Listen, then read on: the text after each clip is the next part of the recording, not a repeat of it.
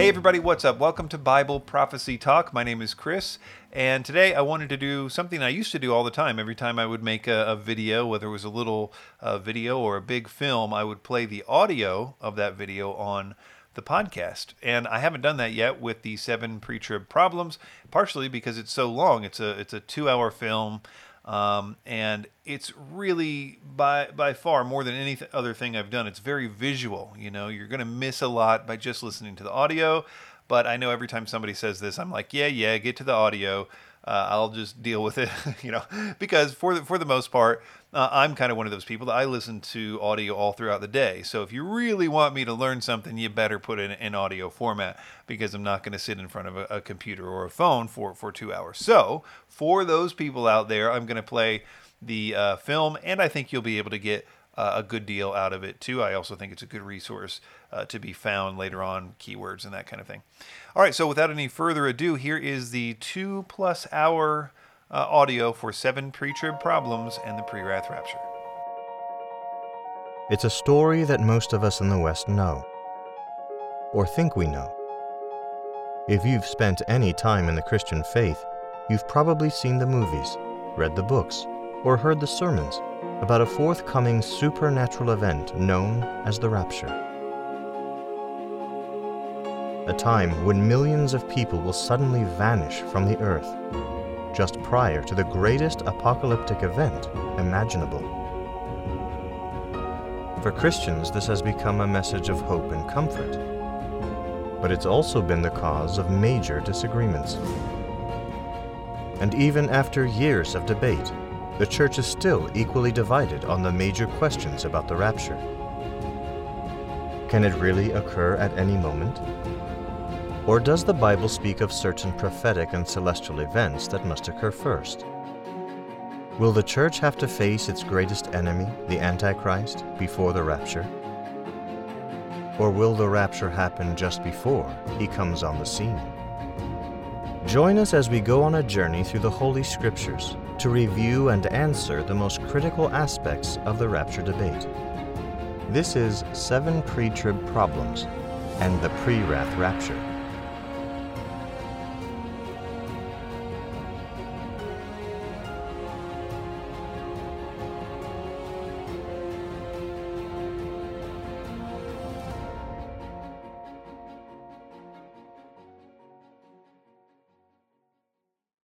Over the years, many different views about the timing of the rapture have been proposed, but the rapture debate has been especially active in the last decade or so. And as a result, there have been some major shifts in the way that the scholars have been teaching them. For example, if you studied one of the more popular views, pre tribulationism, 20 or 30 years ago, you probably wouldn't even recognize what is being taught in the seminaries today. Part of the reason for these sometimes drastic changes in pre tribulational theology has been a direct result of criticisms from scholars holding to the pre wrath position on the rapture, which has massively gained in popularity in the last 30 years, overtaking the mid tribulation position, for example, by a significant amount. But most of this debate has taken place among scholars in theological journals and in university lecture halls, so it's not something the average Christian engages with and even most pastors aren't aware of the intricate arguments that the theologians have been wrestling with the past few years. In this documentary, we interviewed many scholars, theologians, and pastors who hold the pre wrath position on the rapture and asked them to help us determine the most critical aspects of the rapture debate. We then distilled these arguments down to the seven pre trib problems, which we will present one by one. Before we present the first problem on our list, we need to understand the basics of the main rapture timing positions. Most rapture views teach that the end times are played out over a period of seven years. This seven year time frame is sometimes called the 70th week of Daniel, because of Daniel 9 verses 24 to 27, where the seven year period is first introduced. The disagreements primarily concern when the rapture happens, and when the wrath of God, known as the day of the Lord, begins, in relationship to that seven year period. Pre tribulationists believe the rapture can begin at any moment. But whenever it does happen, it will prove to be just before the seven year period begins, and that the entire seven year period is the day of the Lord. Mid tribulationists believe the rapture occurs at the midpoint of the seven year period, and the last half of the 70th week is the day of the Lord. Post tribulationists believe the rapture occurs at the very end of the seven year period. Most post tribbers believe that the day of the Lord is a literal 24 hour day occurring at the very end of the seven years. It should be said that some post tribbers believe the day of the Lord is longer, specifically that it will start at the midpoint and continue to the end, but that the church will be supernaturally protected through the wrath of God until the final day when the rapture will take place. The pre wrath view teaches that the rapture occurs at some unknown time after the midpoint. They say that no one knows exactly when the rapture happens. It could be weeks or it could be years after the midpoint, but that it will be after the midpoint. They teach that on whatever day the rapture does occur, the day of the Lord's wrath will begin on that same day. Pre wrathers therefore believe that the church will face the persecution of the Antichrist that begins at the midpoint of the seven year period. But that persecution is said to be cut short with the rapture. Basically, the idea is that on the very day that God's people are out of the way, the wrath of God known as the day of the Lord begins on the rest of the world. I'll explain all the details and the reasonings behind most of these positions as we progress, but there is one more term that really needs defining before we go any further. Recently, it has become something of a tradition to refer to the entire seven year period as the tribulation period. This is unnecessarily confusing, since there is a recognized theological term called the Great Tribulation, and almost all biblical scholars, regardless of their view on the rapture, recognize that the Great Tribulation is specifically the time of the Antichrist persecution, which begins after the midpoint. In other words, in order to avoid confusion with the Great Tribulation, we will refer to the seven year period as either the seven year period or the 70th week of Daniel in this film.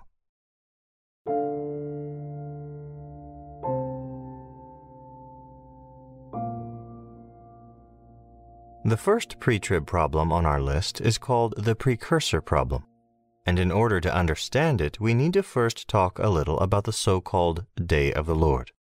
The day of the Lord is an Old Testament concept for when God shows up uh, in history and finally in the end uh, to judge his enemies and uh, sometimes to vindicate or rescue his people. It really means the time of God's wrath in an ultimate sense when God will pour out his judgment, his vengeance on a wicked world. Scripture explicitly declares that the saints will not experience the eschatological wrath of God, the wrath of God that is typically associated with what we call the day of the Lord. Therefore, the question, in my opinion, the really the only question, uh, is when does the wrath of God begin? As mentioned earlier, pre tribulationists teach that the entire seven year period is the wrath of God and that the rapture will occur just before it begins.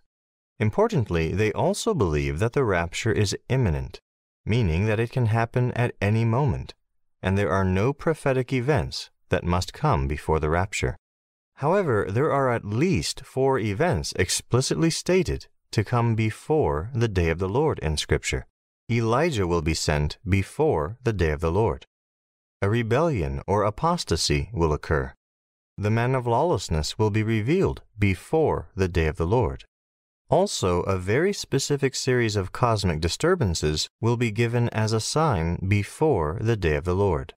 Now, this is a very big problem for uh, pre tribulational imminence because as pre tribulational imminence is defined, there are to be no precursors, no necessary precursors before the coming of the day of the Lord or the coming of the rapture.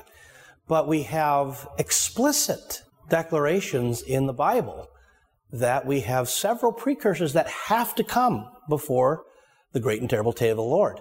Pre tribulational teachers admit themselves that if you can find one event that will occur before the rapture, then it contradicts imminence theology and hence it contradicts pre tribulational theology. Well, definitely the fact that the, the scriptures uh, uh, tell us that there are going to be precursors to the day of the Lord is an argument against pre tribulationism.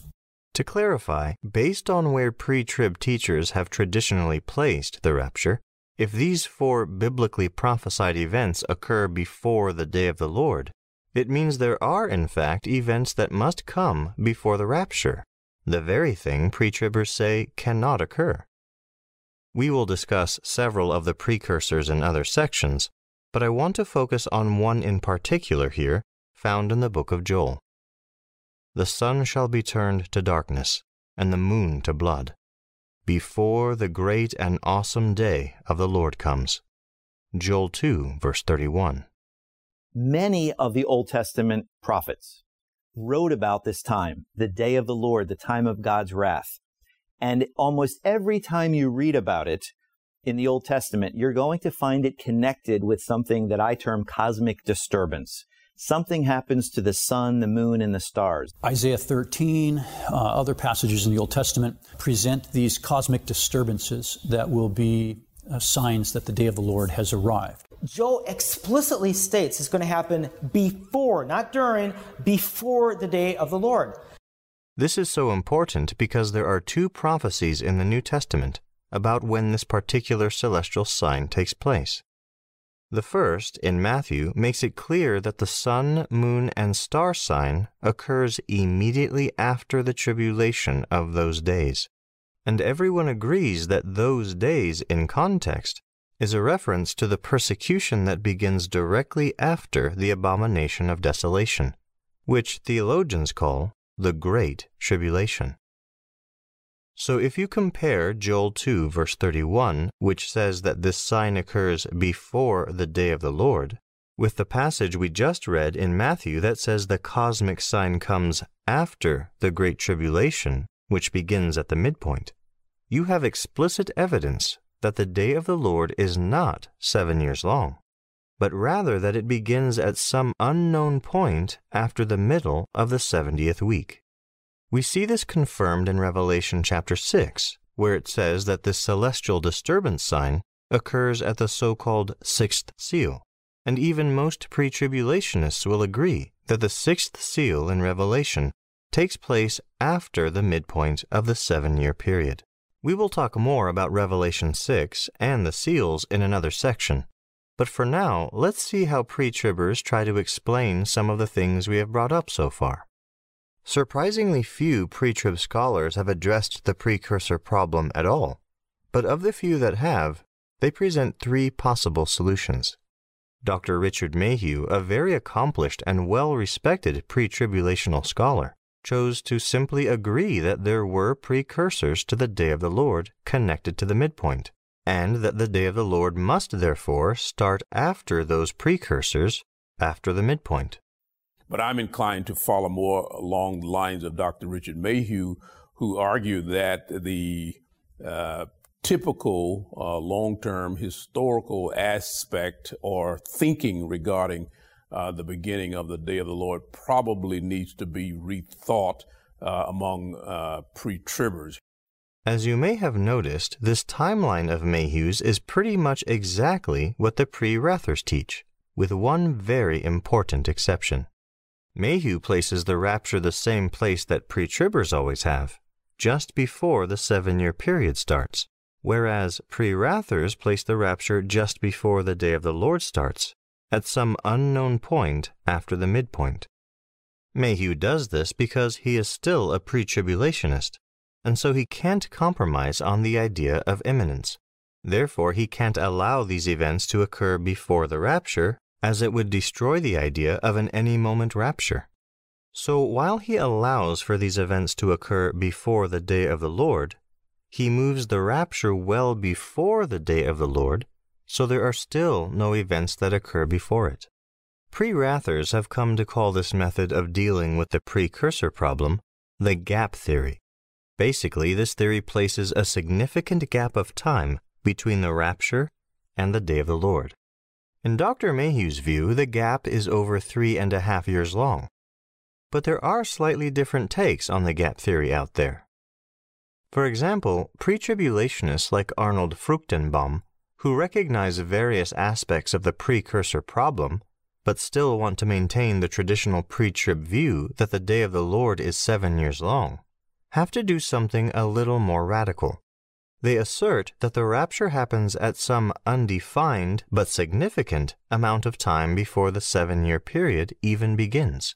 It has to be a fairly long gap to accommodate all four precursors, though there has been no attempt to define exactly how long of a gap it will be.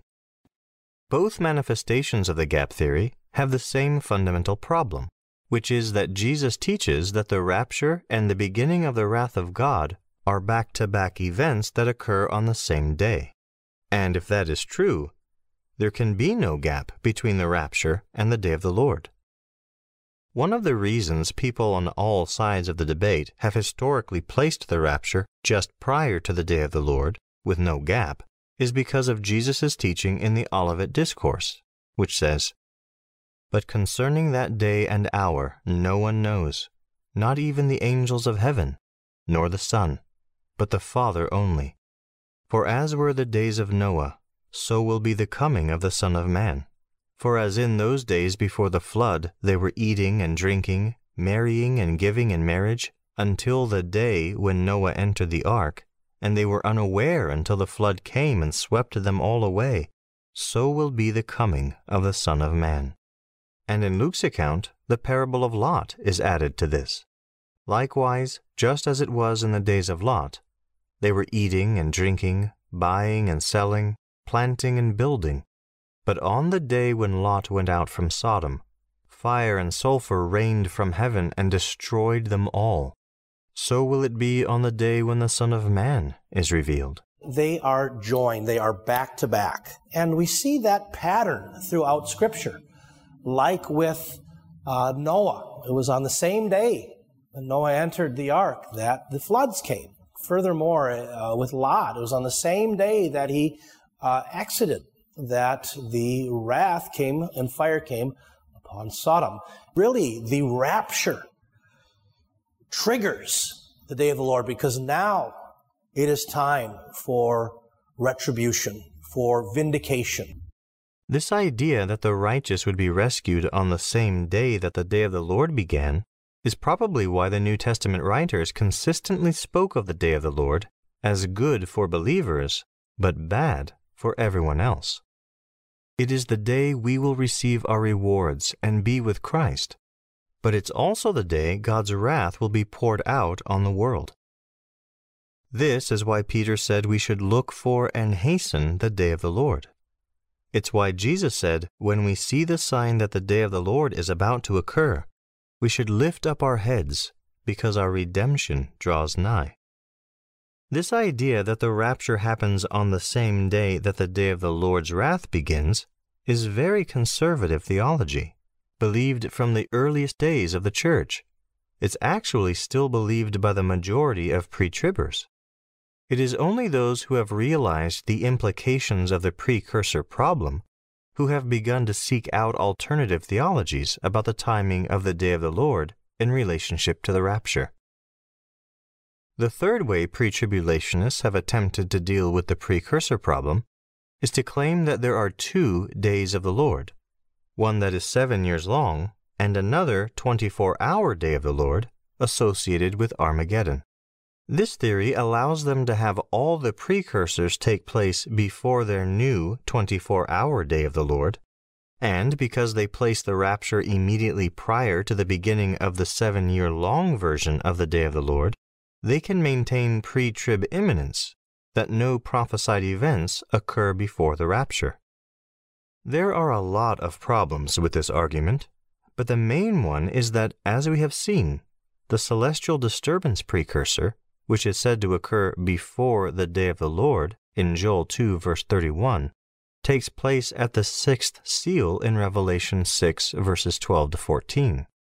This is significant because even though there are some minor disagreements about the timing of the first few seals in relationship to the seven year period, the sixth seal is almost universally believed to be after the midpoint. So that means this theory would require a third day of the Lord to be added to their list, because the sixth seal is unquestionably after the beginning of the seven year period. and at the very least, five months before Armageddon. We know this because the fifth trumpet, which is a part of the day of the Lord, is said to be five months long.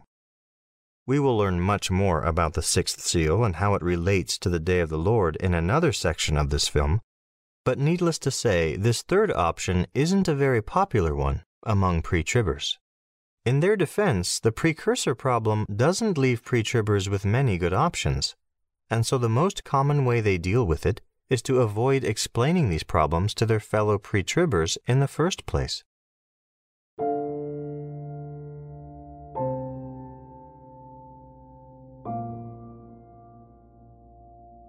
The second pre trib problem is related to the Olivet Discourse, which is the name for the teaching about the end times that Jesus gave on the Mount of Olives, recorded in Matthew 24, Mark 13, and Luke 21.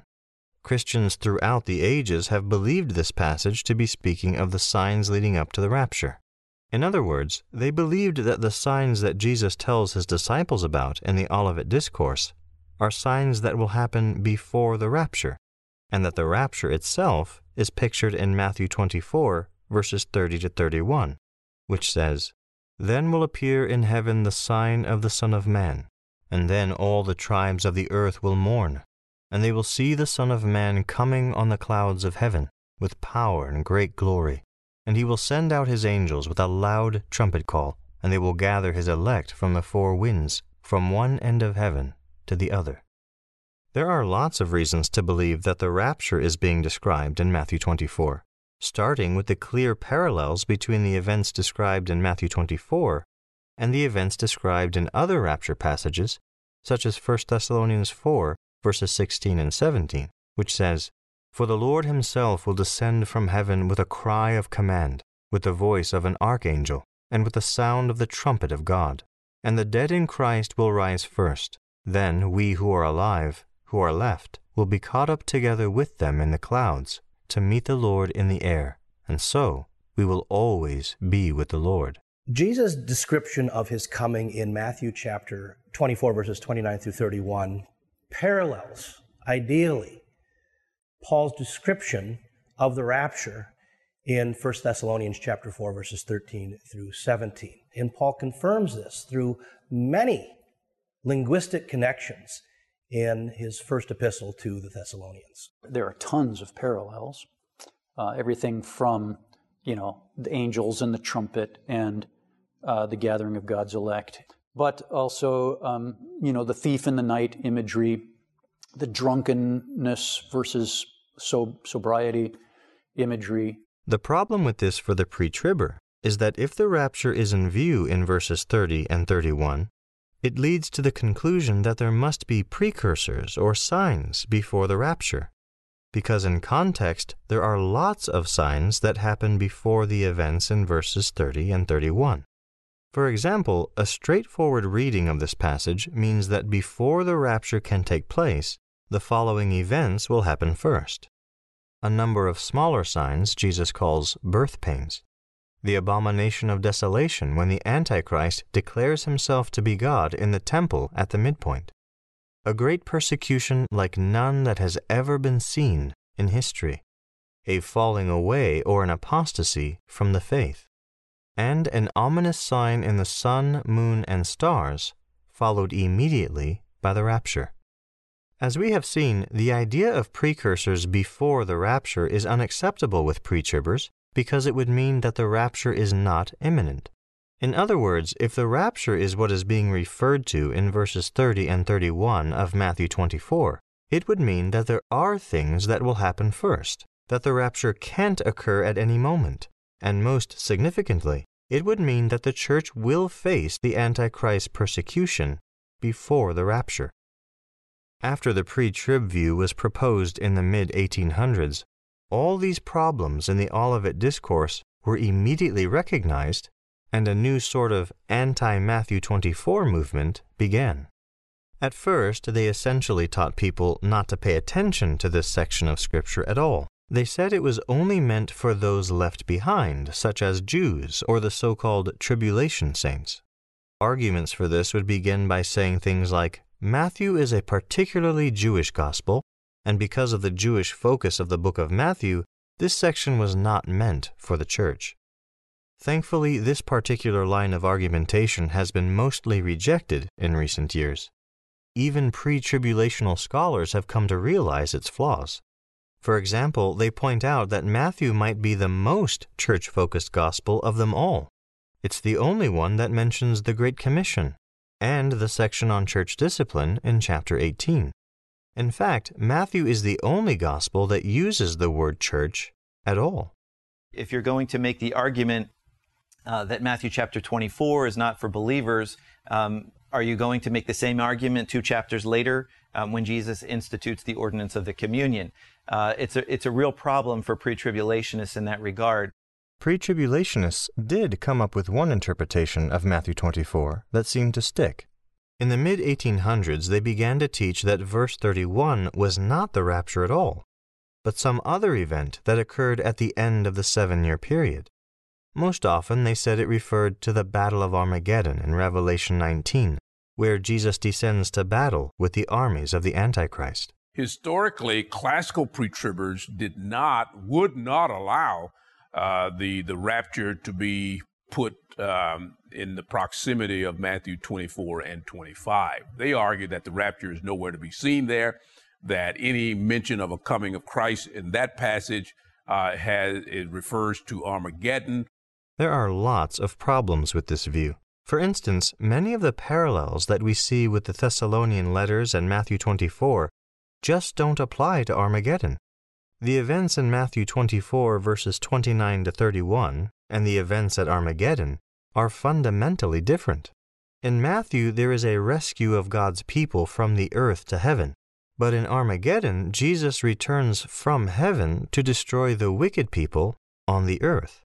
But the biggest problem with the Armageddon view, and the one pre trib scholars in the last few years have been scrambling to solve, comes from the obvious contradictions this view creates with the second half of the Olivet Discourse. So, in the latter part of Matthew 24 and Matthew 25, we are introduced to many parables of Jesus concerning uh, the day and hour and readiness for his coming. And from a pre-tribulational perspective, this proves to be a problem in many different ways, regardless of the way it's interpreted, which are various. To set the stage, it's important to remember a basic outline of the Olivet Discourse. The disciples ask Jesus what the signs of his coming will be. Then Jesus gives them a fairly large list of signs, ending with the coming itself, i.e., the rapture, in verses 30 and 31. From that point on, after verse 31 and going all the way through chapter 25, Jesus tells his disciples various parables about how important it is for them to watch for the signs of his return, signs he just got done telling them about. It is in this last section where pre tribbers have so many problems to solve, because when they changed the meaning of verses 30 and 31 from the rapture to Armageddon, they changed the meaning of these parables as well. And these parables just don't make sense if verses 30 and 31 are anything but the rapture. For example, in one of these parables it says that no one knows the day or the hour of Jesus' coming. And while many laymen pre tribbers will quote this verse in reference to the rapture, they do this ignorantly. The pre trib scholars know that if they have changed verse 31 to be about Armageddon, then they must make this not knowing the day or the hour to be about Armageddon. After all, according to them, Jesus wasn't talking about the rapture at any point in this chapter. And in context, whatever verses 30 to 31 are referring to is what the parables that follow them have to be about. So they're stuck having to defend the idea that no one will know the day or the hour of Armageddon. The problem here is that we know from several other verses in Scripture that the day Armageddon occurs will be exactly seven years and thirty days after the covenant is made by the Antichrist, and exactly 1290 days after the abomination of desolation at the midpoint. In other words, since it seems very likely people will at least know when the abomination of desolation at the midpoint occurs, since Jesus says people should flee when they see it, all anyone would have to do is calculate the days from that event to arrive at the day Armageddon will occur. Commentaries from pre tribbers either don't mention this problem at all, or admit it's a problem but offer no solutions. John MacArthur is a good example of the latter. In his commentary, he says, Nevertheless, even with all those indisputable signs and precisely designated periods, the exact day and hour will not be known by any human beings, not even tribulation believers, in advance, although the Lord gives no reason for their not knowing. David Guzik says something similar in his commentary. In this there is a dilemma. How can the day of Jesus' coming be both completely unknown and at the same time be known to the day, according to Daniel 12, verse 11? Another problem caused by interpreting verse 31 as anything other than the rapture is that twice in these parables, Jesus says that one will be taken and one will be left. If this is talking about the rapture, then it flows quite naturally from the gathering in the clouds in verse 31 and it makes perfect sense in context. But because of the pre tribulational teaching that verses 30 and 31 are about Armageddon, pre tribbers must interpret this one being taken here as either Armageddon or the sheep and goat judgment. Basically, they must see this being taken as a bad thing for unsaved people. They must interpret it as a wicked person being taken to be judged instead of a righteous person being taken to their eternal reward. It's a full reversal from historical Christianity on this point. In defense of this, they will point to the parable in the previous verses about Noah, in which Jesus talked about how the flood came and took people away.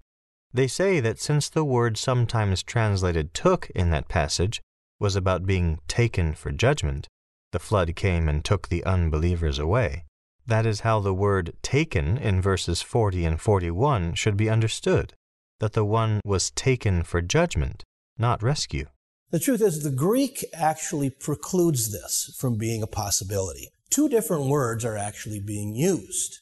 And it, the one taken is to receive to oneself, to receive warmly. In fact, it's the same word Jesus uses in the departing discourse in John, which I will not leave you, but I will, as orphans, but I will come again and I will receive you unto myself. And if I go to make a place ready for you, I will come again and take you, paralambano, take you to be with me so that where I am, you may be also, and you know the way where I am going.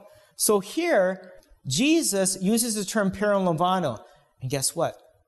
Every pre trib interpreter believes that John 14, this John 14 passage, when Jesus says, I will take you to be with me, is referring to the rapture. Another argument for this one being taken being a reference to them being taken in the rapture and not being taken to judgment is that in the ten virgins parable a few verses later, which is on the exact same subject, which we know because it ends with the exact same warning watch because you do not know the day or the hour. It is only the wise virgins that are taken, not the foolish ones. In other words, the purpose of Jesus' warning to watch because you don't know the day or the hour is so that you can be a part of those that are taken, not left. Interpreting verse 31 as Armageddon is also logically incompatible with the next parable, in which Jesus says the wicked people of the world will be carefree and unaware before his coming. He says they will be marrying and being given in marriage, and eating and drinking, up until the very day of his coming. This creates a huge problem, since according to the pre trib interpretation, this would mean that the wicked are relatively carefree right up until the day of the Battle of Armageddon, even though Armageddon takes place at the very end of the seven year period, after the trumpet and bowl judgments have been poured out. To put this in context, at this time every living thing in the sea will be dead. All the fresh water in the world will be undrinkable. The sun will be so hot that no one can bear it. Everyone will have been plagued with terrible sores, and there will have been five solid months of torment from demonic, scorpion like beings directly from the pit of hell. I could go on, but I think it's safe to say people will have noticed that the wrath of God has started. And that they would not be living carefree lives right up until the day the Battle of Armageddon begins. There are precious few pre trib commentaries that even attempt to justify this idea. Again, the most common tactic is to not mention the problem at all. But pre tribulational scholars have recognized the various problems that interpreting verses 30 and 31 as Armageddon has caused. And in the last decade or so, there have been two competing theories from them to answer their critics on these issues one from Dr. Craig Blaising of Southwestern Baptist Theological Seminary, and one from Dr. John Hart of Moody Bible Institute. While Blaising's theory gained popularity from being featured in Zondervan's Three Views on the Rapture book, it's a somewhat convoluted argument, and in many ways it represents an entirely new way to teach pre-tribulationism. As a result, it seems to have had less acceptance among pre-tribulationists than Hart's theory though it should be noted that in both cases, these theories rely on the same underlying proof text. But more on that later.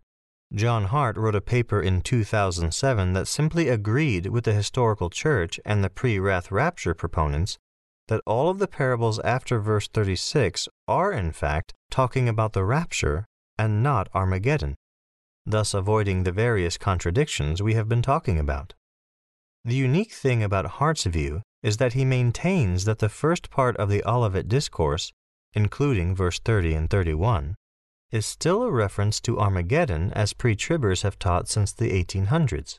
So he is essentially saying the first half of the Olivet Discourse has nothing to do with the second half. That Jesus was teaching his followers about the signs leading up to Armageddon until verse 35, and then, for some reason, he reversed the order of events and began to teach parables about the rapture in verse 36. Both Hart and Blaising's theories rely on the argument that in verse 36, the Greek phrase peri de, which is often translated now concerning, represents a transition to an entirely new topic. In other words, they argue that this Greek term gives them an excuse to decouple the first half of the Olivet Discourse from the second.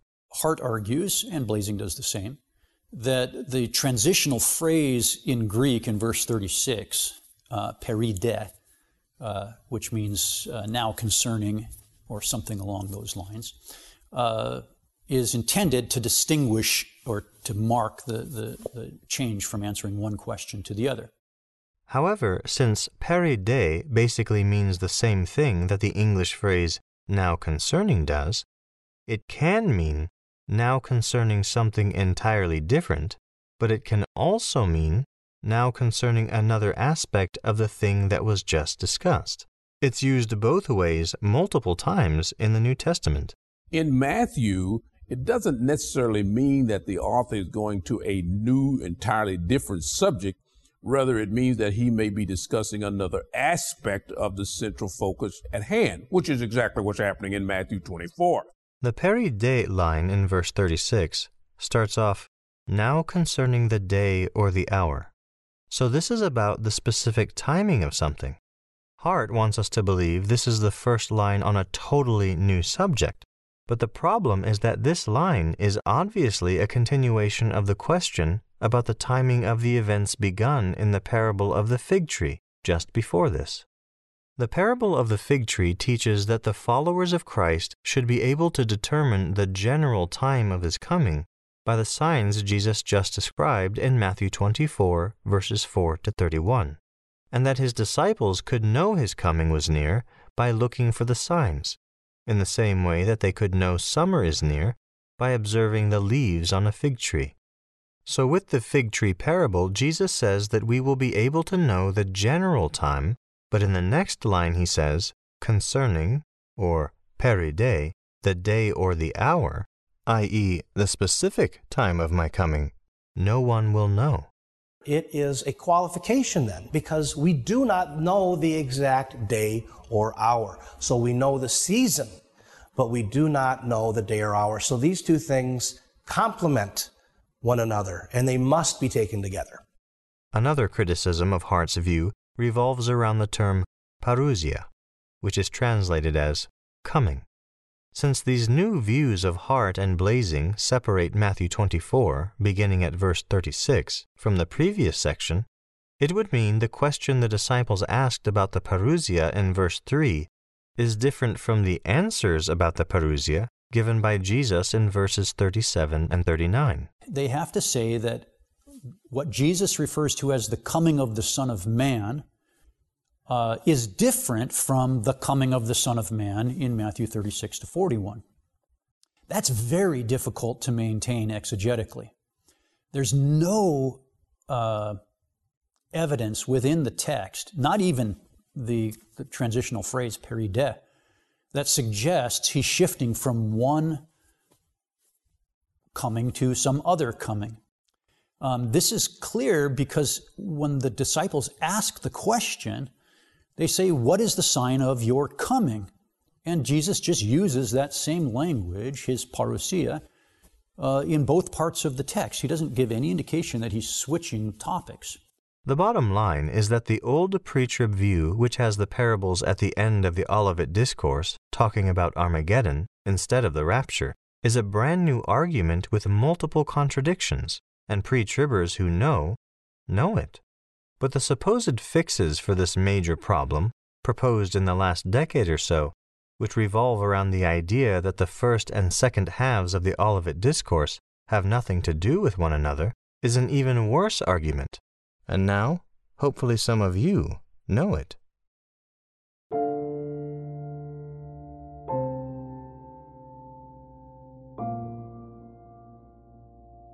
Now concerning the coming of our Lord Jesus Christ, and our being gathered together to him, we ask you, brothers, not to be quickly shaken in mind or alarmed, either by a spirit or a spoken word, or a letter seeming to be from us, to the effect that the day of the Lord has come.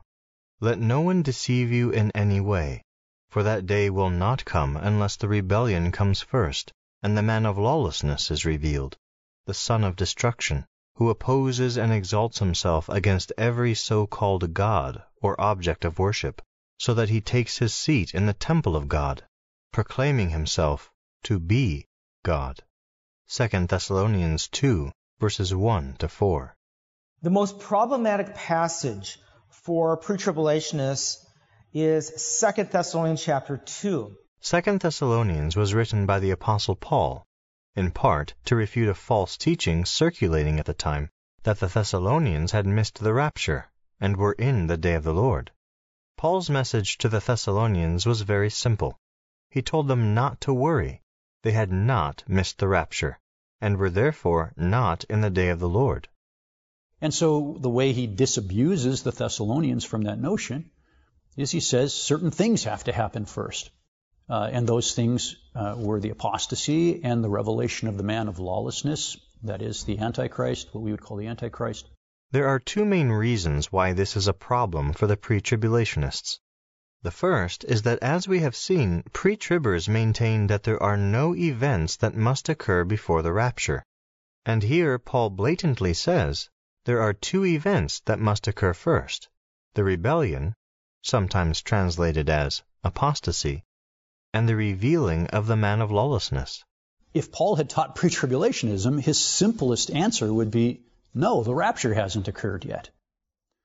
Instead of, no, there are certain things that have to happen first.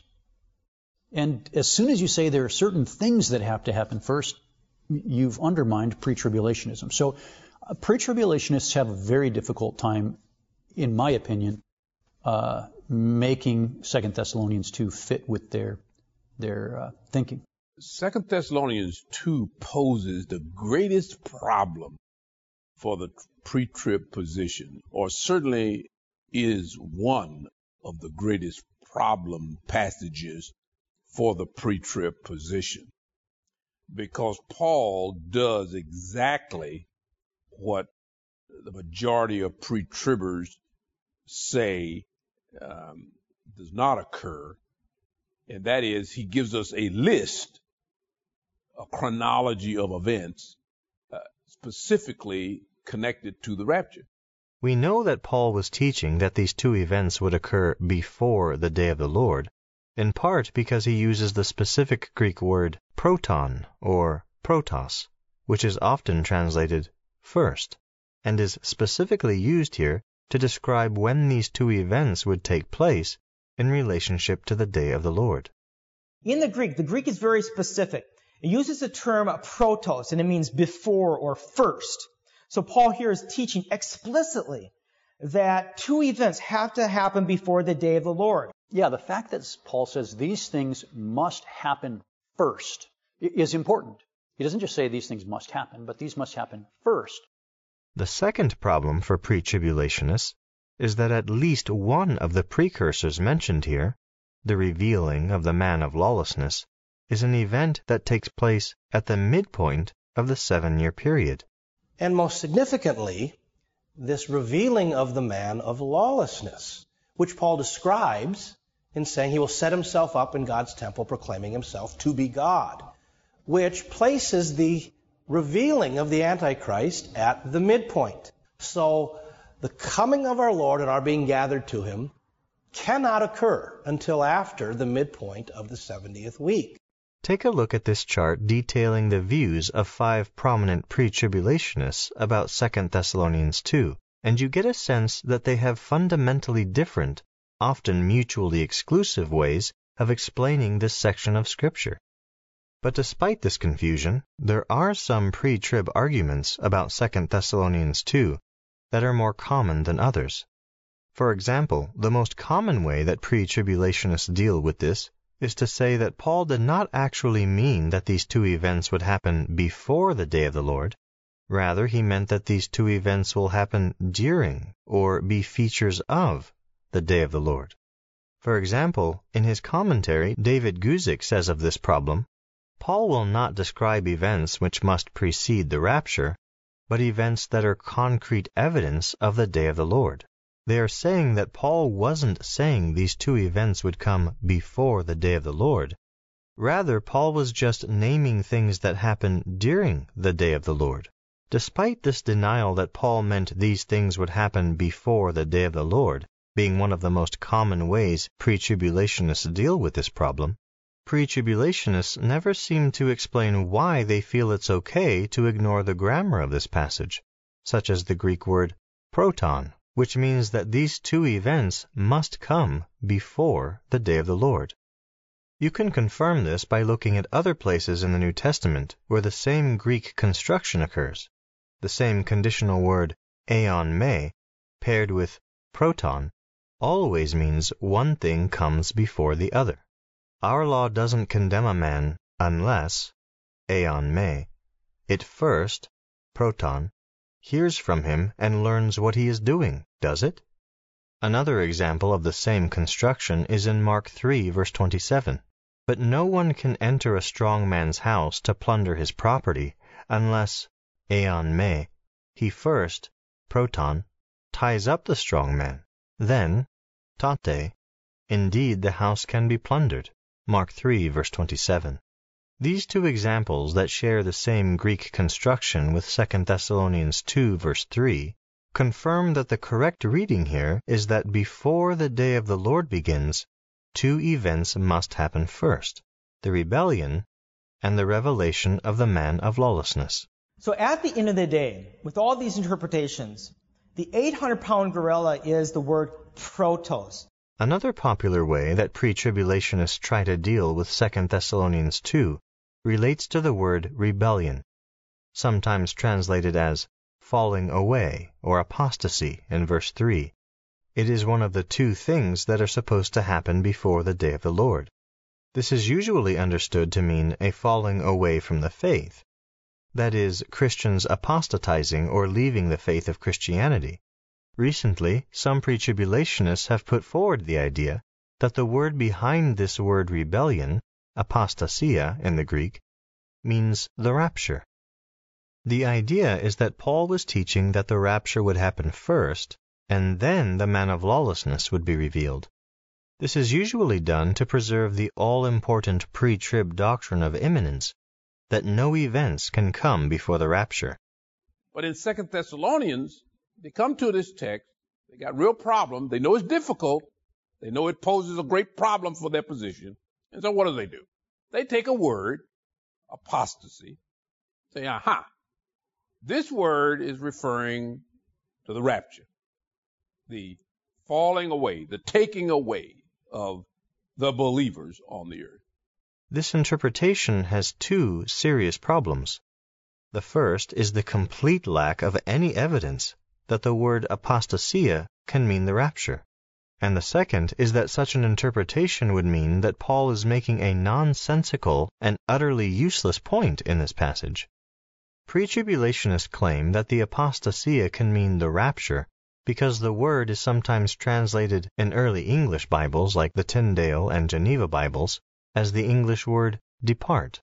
They would say that if the word can mean depart in English, it might also be a reference to the rapture, where believers will depart the earth.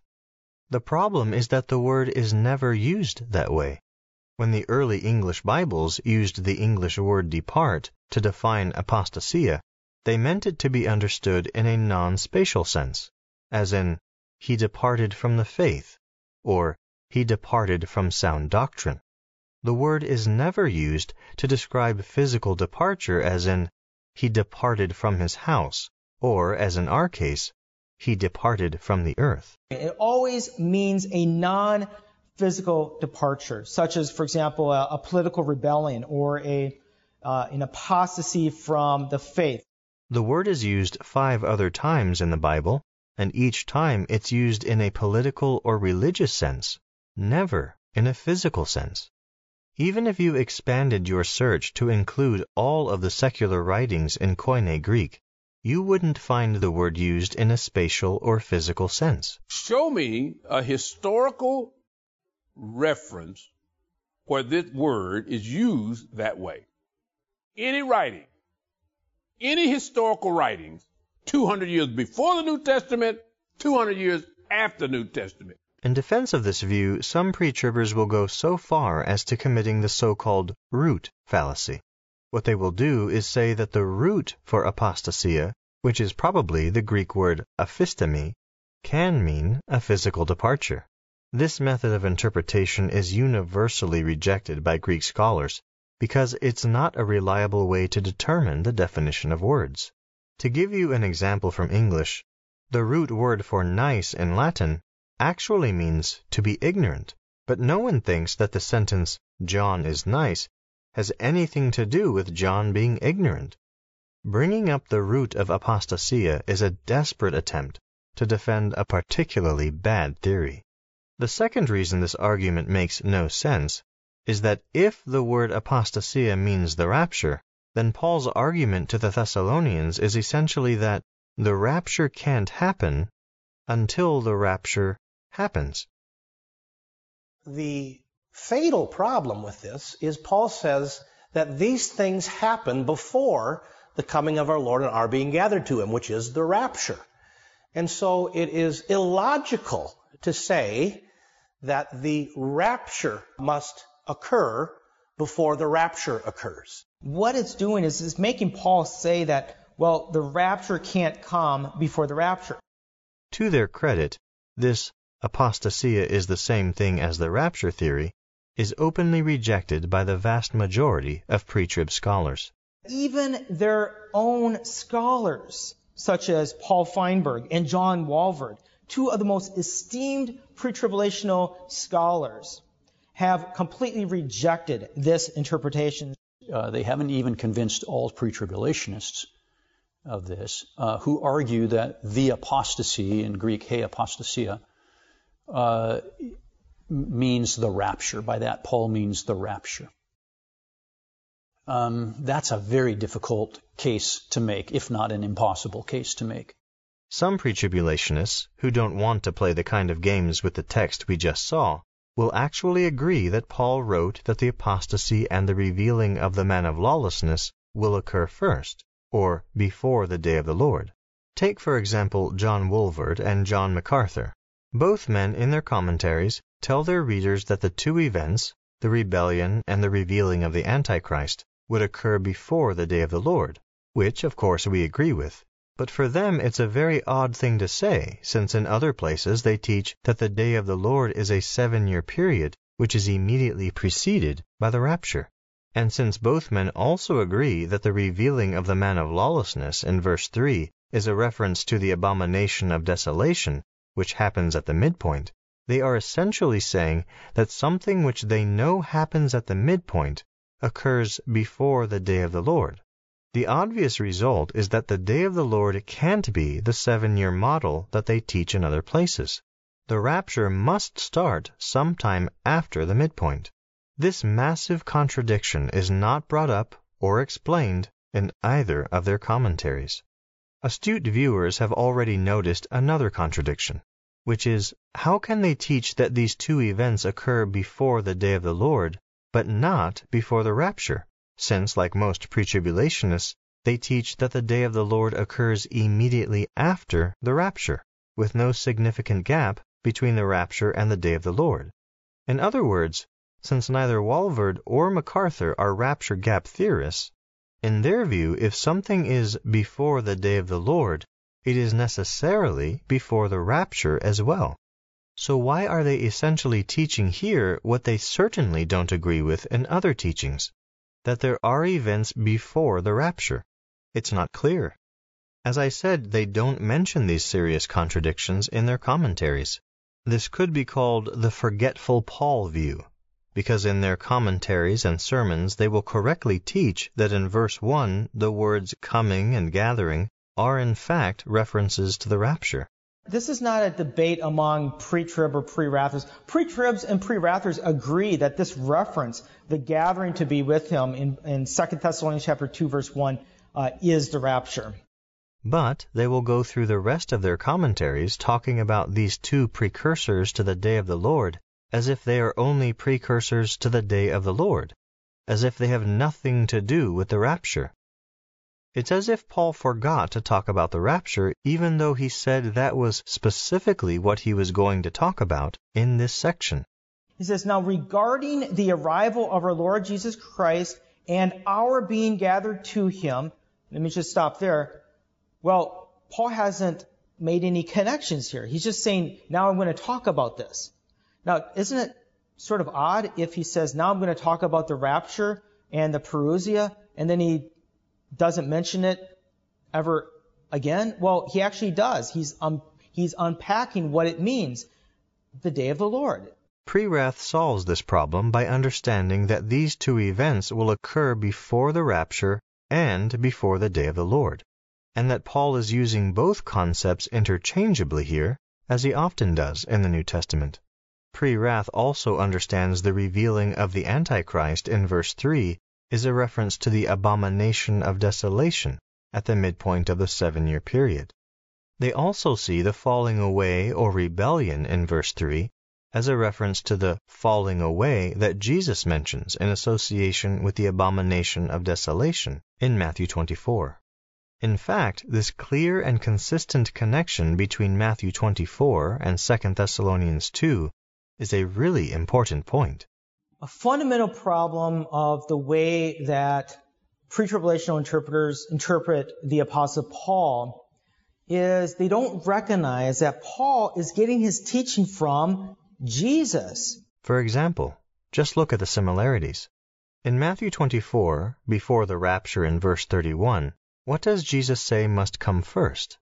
You guessed it, a falling away and the abomination of desolation and it's only after those events occur that you can expect to see the sign of the impending day of the Lord in verse 29, and the rapture in verses 30 and 31, just before it begins. Jesus' teaching on the end times is a perfect mirror to Paul's in terms of the timing of events, which is probably why Paul said that he got this doctrine about the rapture, quote, from the Lord. How do we know that the Apostle Paul received his teachings from the Olivet Discourse, from Jesus' Olivet Discourse. Well, we know this. We know this because there are thir- at least 30 parallels between Paul's teaching in 1st and 2nd Thessalonians and between the Olivet Discourse. There's 30 cohesive links between their teachings. It's not just pre wrathers that see the connection between 1st and 2nd Thessalonians and Matthew 24. Just check the margins of your favorite Bible. Ever since cross references have been invented, They have been linking these two passages. It's only the pre tribulationists who can't accept that these passages are parallel to one another. If you're a pre tribulationist, just you know, lay your presuppositions aside for a moment and just read 2 Thessalonians 2 without your traditions and see what it says.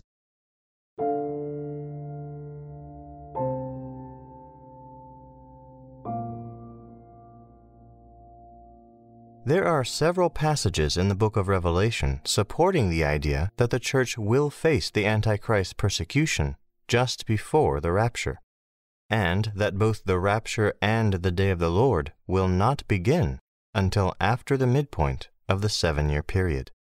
This is all, of course, contrary to the traditional pre trib model, which teaches that the rapture will occur before the seven year period begins. In the book of Revelation, most of the events that take place in the book correspond to various stages of a symbolic scroll being opened. For example, there are seven seals on the scroll, and each time a seal is removed, a prophetic event takes place. After all seven of the seals are removed, seven angels with seven trumpets are introduced, and one at a time, each angel blows their trumpet, and a new prophetic event takes place until finally seven angels with seven bowls of wrath appear and seven more events take place.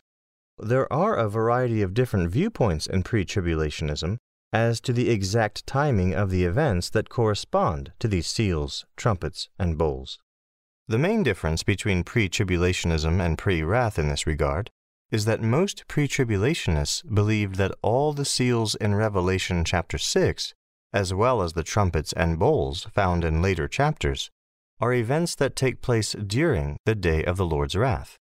Pre wrathers believe the seven seals on the outside of this proverbial scroll are not the wrath of God, but rather only the contents of the scroll, represented in the book by the trumpets and bowls, are the day of the Lord's wrath. And so these seven seals are preconditions that need to be met before the scroll is opened. It is only after all seven seals are broken that the scroll can be opened and then the wrath of God unfolds. And this is exactly what we see in the flow of Revelation 6 through 8. Pre Wrathers point out that the events that take place during the seals are mostly things that are the direct result of the Antichrist's evil workings not the result of God's wrath. For example, the first seal is the introduction of the Antichrist as the rider on the white horse. The second seal is about the wars that the Antichrist will fight as he gains power. Then, in the next two seals, you have famines and people being killed in large numbers, quote, with the sword. The fifth seal is an interesting one, and this is where many pre wrathers begin their argument that these seals cannot be a part of God's wrath. The martyrs uh, that are depicted uh, in the Revelation at um, the fifth seal, in my opinion, is one of the strongest arguments for the pre wrath position. Pre tribulationists claim that the seals on the scroll, the seven sealed scroll, the seals are all of God's wrath. But that's contradicted by the fifth seal. In Revelation 6 9, it says, Now when the Lamb opened the fifth seal, I saw under the altar the souls of those who had been violently killed because of the word of God and because of the testimony they had given. They cried out with a loud voice, How long, sovereign master, holy and true, before you judge those who live on the earth and avenge our blood? Each of them was given a long white robe, and they were told to rest for a little longer until the full number was reached of both their fellow servants and their brothers who were going to be killed just as they have been. But they asked God, When are you going to start your wrath on the people on the earth who are responsible for our death? That is powerful, in my opinion, because to me, that explicitly declares that the wrath of God, that eschatological wrath, has not begun. How long, O Lord, until you vindicate our blood on those who dwell on the earth? In other words, it hasn't been happening yet up to the fifth seal. And they're told, wait a little while uh, until the rest of your brethren uh, are killed.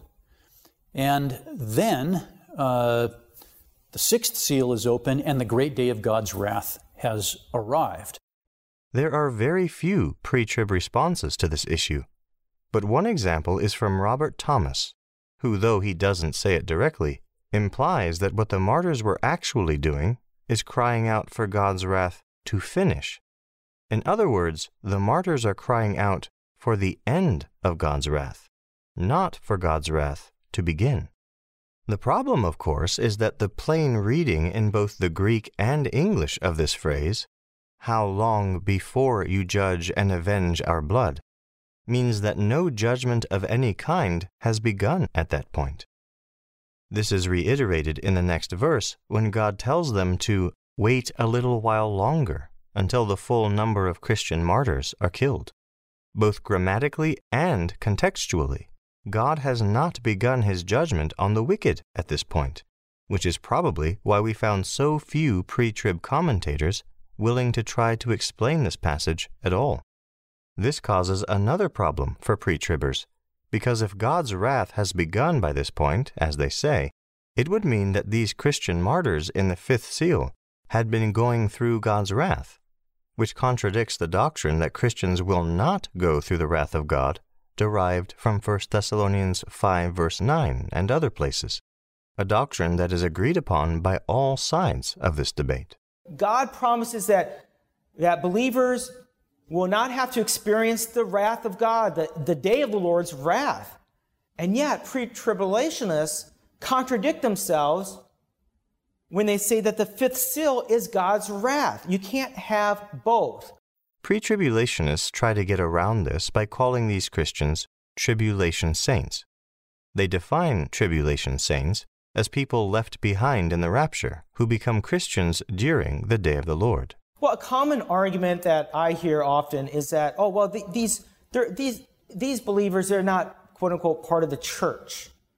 Uh, they're, they're, quote unquote, tribulation saints. And the, they'll even go to the extent not all of them, but some of them will actually say, you know, because they didn't accept Christ before the rapture, this is like a, a, cer- a certain judgment on them.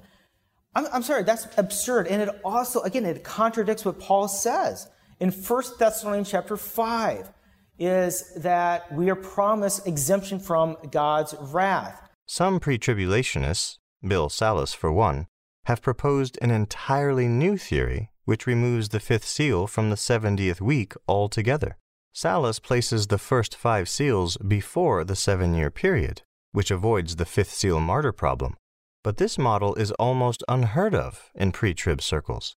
While many pre tribbers argue about where to put the first three seals, and some pre tribbers do in fact put the first three seals before the seven year period begins, placing the fourth and fifth seals before the seven years is fairly radical because they have such strong ties to the midpoint of the seven year period. But it does have the one benefit of keeping these fifth seal martyrs out of the wrath of God, and thus avoiding this major contradiction. The next bit of evidence to which pre wrathers point to show that the wrath of God has not begun during the seals is the celestial disturbance sign found in the next seal, the sixth seal. This is the sign which Joel 2, verse 31 says will occur before the day of the Lord.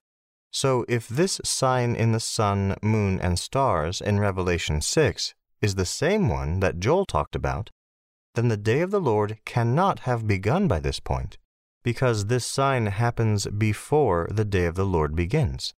We see evidence that this cosmic disturbance sign in Revelation 6 is in fact the same one that announces the day of the Lord's wrath, because as a result of people seeing this sign in the heavens, we see the following reaction.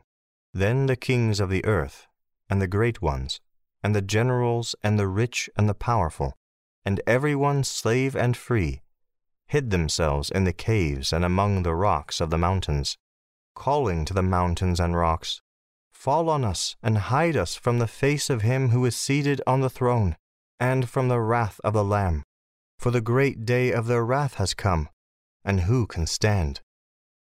Revelation 6, verses 15 to 17.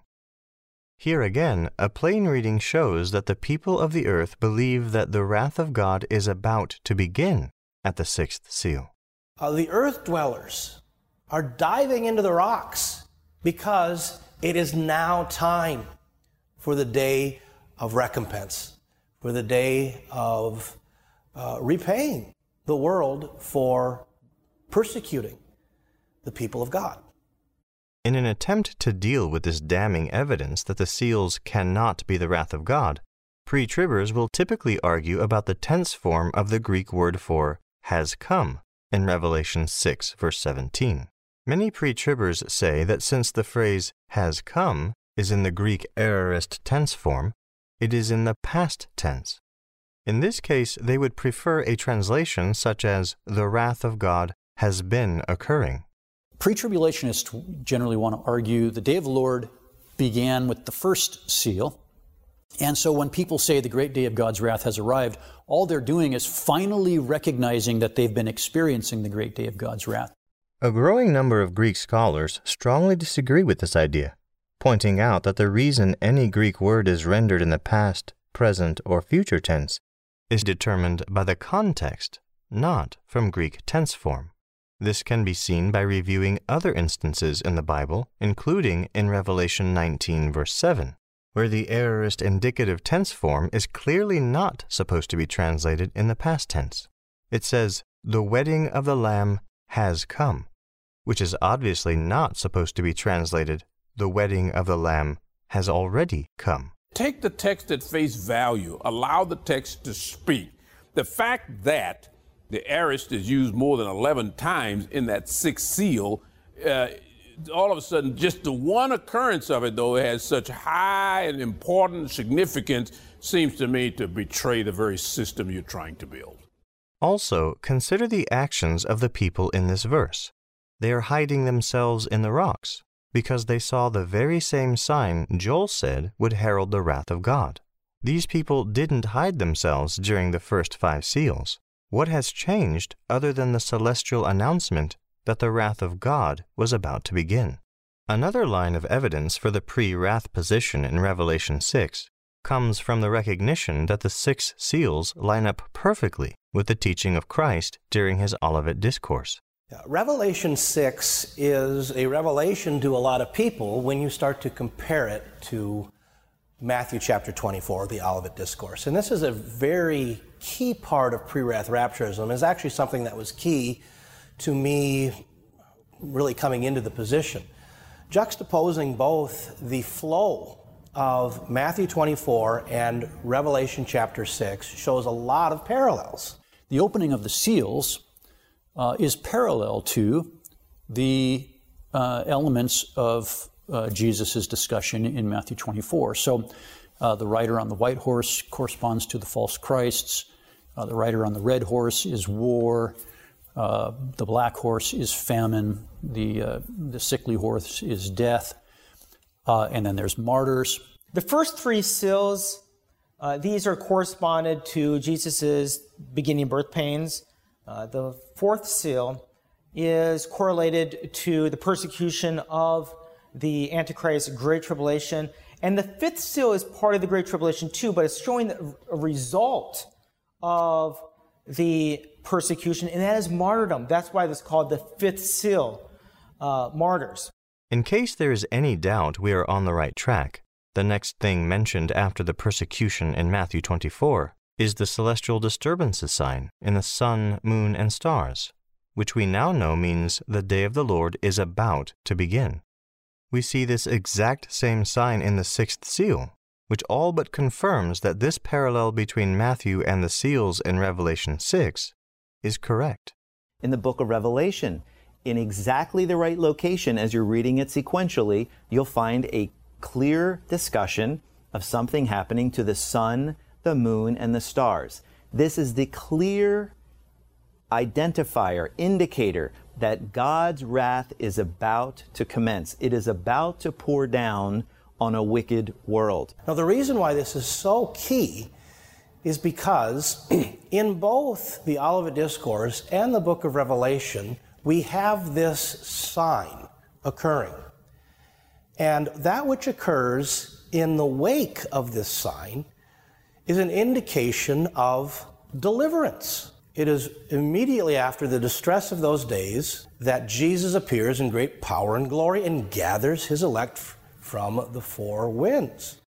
What so few people realize is that you can see the rapture directly after the sun, moon, and star sign in Revelation as well, though there is a kind of interlude after the sign and before the wrath of God. For example, the very next thing we see is an angel saying, Do not harm the earth or the sea or the trees until we have sealed the servants of our God on their foreheads. Then these angels go about sealing the 144,000 to protect them from the wrath that is about to come. Uh, you get this interlude in chapter 7, and it, the interlude is explicitly centered around protecting people from God's judgment. And so it says, bef- hold on, before, don't let any wind blow on the trees and things like that. Um, but before any of that happens, we want you to seal the servants of God on their forehead. Directly after the 144,000 are sealed, we see the result of the rapture from the viewpoint of heaven. A great multitude that no one could count, from every nation, from all tribes and peoples and languages, standing before the throne and before the Lamb, clothed in white robes with palm branches in their hands. Revelation 7, verse 9b.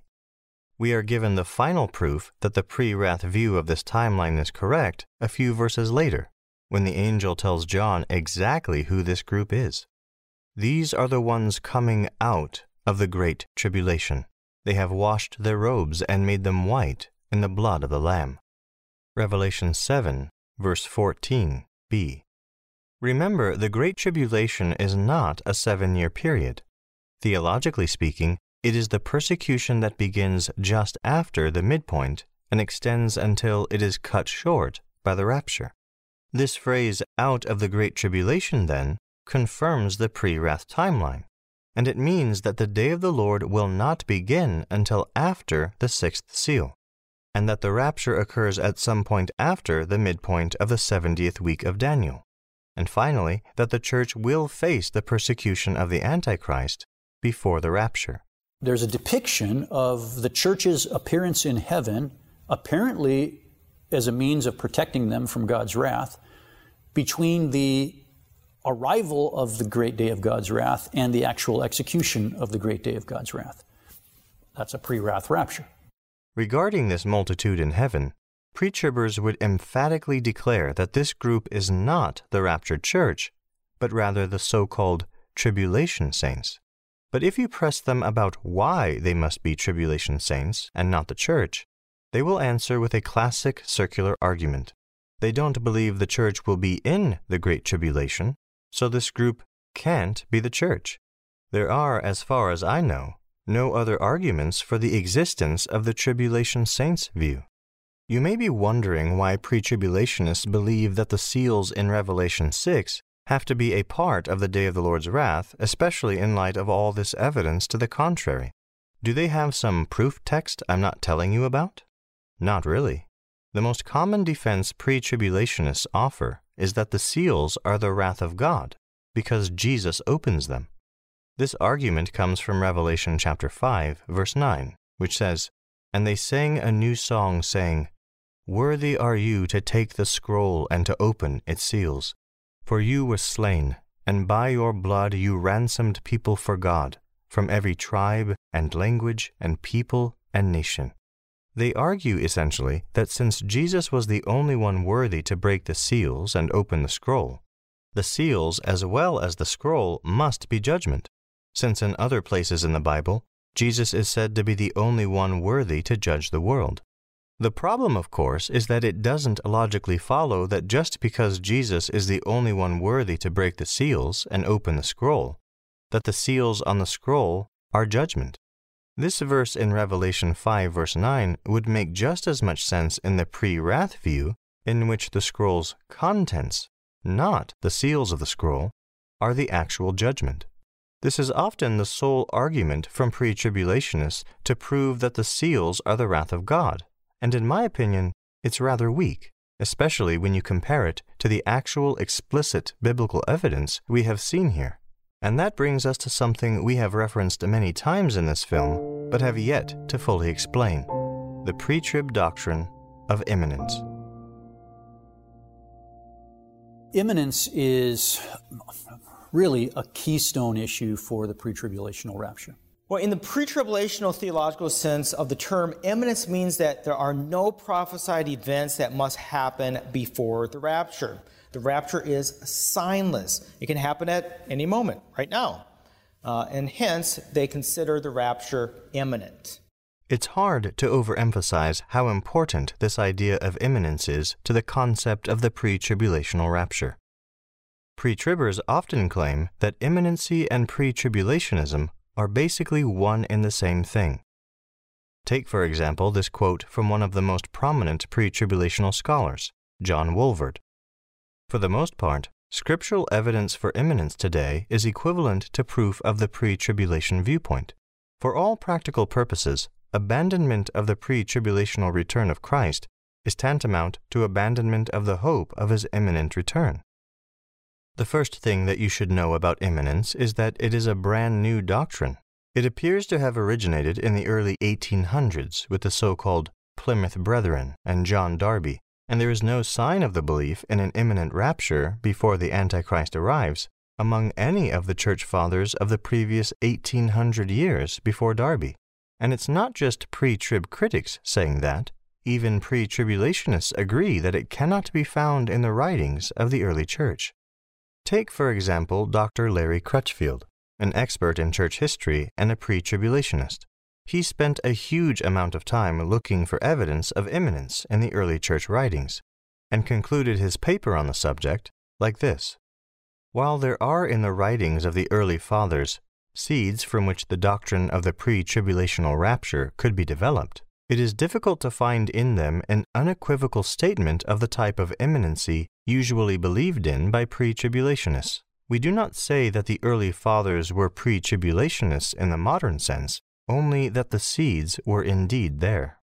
Earlier in the paper, Crutchfield said that what the early church did believe about the timing of the rapture should be termed something like imminent intra tribulationism, meaning that most of the church fathers believed that the rapture would only come after the Antichrist was revealed and the persecution of Christians began. They believed the rapture would be imminent, but only after the certain precursors occurred, most notably the abomination of desolation at the midpoint. This pre tribulational expert on the church fathers, therefore, is essentially telling his readers that the early church was for all intents and purposes pre wrath. We will deal more with the early church in the last section of this film, but for now we will go through all the ways pre tribbers will try to prove imminence from the Bible alone. If you take all the verses that pre tribulationists use to prove imminence, a few patterns emerge. So we have categorized each proof text in its own group. The first group I will call waiting for verses. This includes verses like Titus 2, verse 13, which says, Waiting for our blessed hope, the appearing of the glory of our great God and Savior, Jesus Christ. Or Philippians 3, verse 20, which says, But our citizenship is in heaven, and from it we await a Savior, the Lord Jesus Christ. You can see another example of this type of proof text in 1 Corinthians 1, verse 7. But the basic idea is that believers should wait for and be expectant of Christ's return. There is no technical reason to believe that these verses are speaking of imminence. In other words, you can do a word study in Greek with the terms for waiting for or await, and you will find that these words do not mean that no events will occur before something or another takes place or that something could happen at any moment. They mean pretty much what they mean in English that you are just waiting for something. In the case of this waiting for group of proof texts, a pre tribulationist would say that if you are eagerly waiting for the rapture, then the rapture must be able to happen at any moment. But it should be obvious that that doesn't logically follow. You can eagerly await all kinds of things that are not imminent. You can eagerly await Christmas, but it doesn't mean Christmas can occur at any moment. You can eagerly await a wedding, but it doesn't mean that the wedding will happen at any moment. You can see a biblical example that imminence is not the logical conclusion of eagerly awaiting something in 2 Peter 3, verse 13, where it says, But according to his promise, we are waiting for, prosdokao, new heavens and a new earth in which righteousness dwells. The Apostle Peter says that we are to watch for and to expect the new heavens and new earth. But we know, and even pre tribulationists would admit, there are certain prophesied events that have to happen before the new heavens and the new earth. So if to watch means imminence, that then they would have to admit that the new heavens and the new earth are imminent events, which of course they would not admit. What the Bible is saying is that we should, as Christians, look forward to, wait for, and eagerly anticipate all the wonderful things that God has in store for us, including His return, so we can begin our eternal life and be with Him. But to be expectant of something is obviously not the same thing as thinking it will happen at any moment. The next group of proof texts for imminence could be called Be Good because Jesus is returning. This is probably the largest group of pre-trib proof texts for imminence, which consists of verses like 1 John 2, verse 28, which says, And now, little children, abide in him, so that when he appears, we may have confidence and not shrink from him in shame at his coming. Or Hebrews 10, verses 24 and 25, which says, And let us consider how to stir one another to love and good works, not neglecting to meet together, as is the habit of some, but encouraging one another, and all the more as you see the day drawing near. There are a few more verses like this that are basically saying the same thing that Christians should strive to live moral lives, to do good works, and that they should live those moral lives because Jesus is returning. The argument pre-tribbers would make here is that because the New Testament writers are telling people to be morally blameless because of Jesus' return, it must mean that his return could happen at any moment without signs. In other words, according to pre-tribbers, the New Testament writers were telling people that they should keep doing good, because if they don't, they could get caught doing something bad, because Jesus could return at any moment and surprise them while they were sinning. Pre-tribbers have taken this concept very seriously and have even developed a doctrine about sanctification which uses this idea as its base. That is, that the fear of being caught in the act of sinning from an imminent rapture keeps Christians on the straight and narrow path. Pre tribulational teacher John MacArthur claims that our very sanctification depends on imminence. He says, quote, the hope of Christ's imminent return is therefore the hinge on which a proper understanding of sanctification turns. This position really does not accurately reflect how the scriptures declare we are to seek to live godly in Christ Jesus. I live the Christian life because I love God. The fact that his son is coming for me is added benefit. But not knowing when he's going to come does not demur my desire to live holy at all. You better have more motivation than merely the fear that Jesus is going to come back uh, to lead uh, a life of, uh, of um, committed discipleship. If that's your only reason for for uh, for being committed to Christ or submitting to His lordship, then you've got a deficient view of discipleship. The question is, though, is there a better explanation for why the Bible says that Christians should do good works because of Christ's return? The answer is resoundingly yes. In fact, these verses, which pre tribbers think are about imminence, are really just a few more examples of one of the most prominent themes in the New Testament, which is that Christians should live godly lives in light of the fact that they have been given eternal life. Let's turn back to 2 Peter 3 to show how this works. Since all these things are thus to be dissolved, what sort of people ought you to be in lives of holiness and godliness, waiting for and hastening the coming of the day of God? Because of which the heavens will be set on fire and dissolved, and the heavenly bodies will melt as they burn. But according to his promise, we are waiting for new heavens and a new earth, in which righteousness dwells.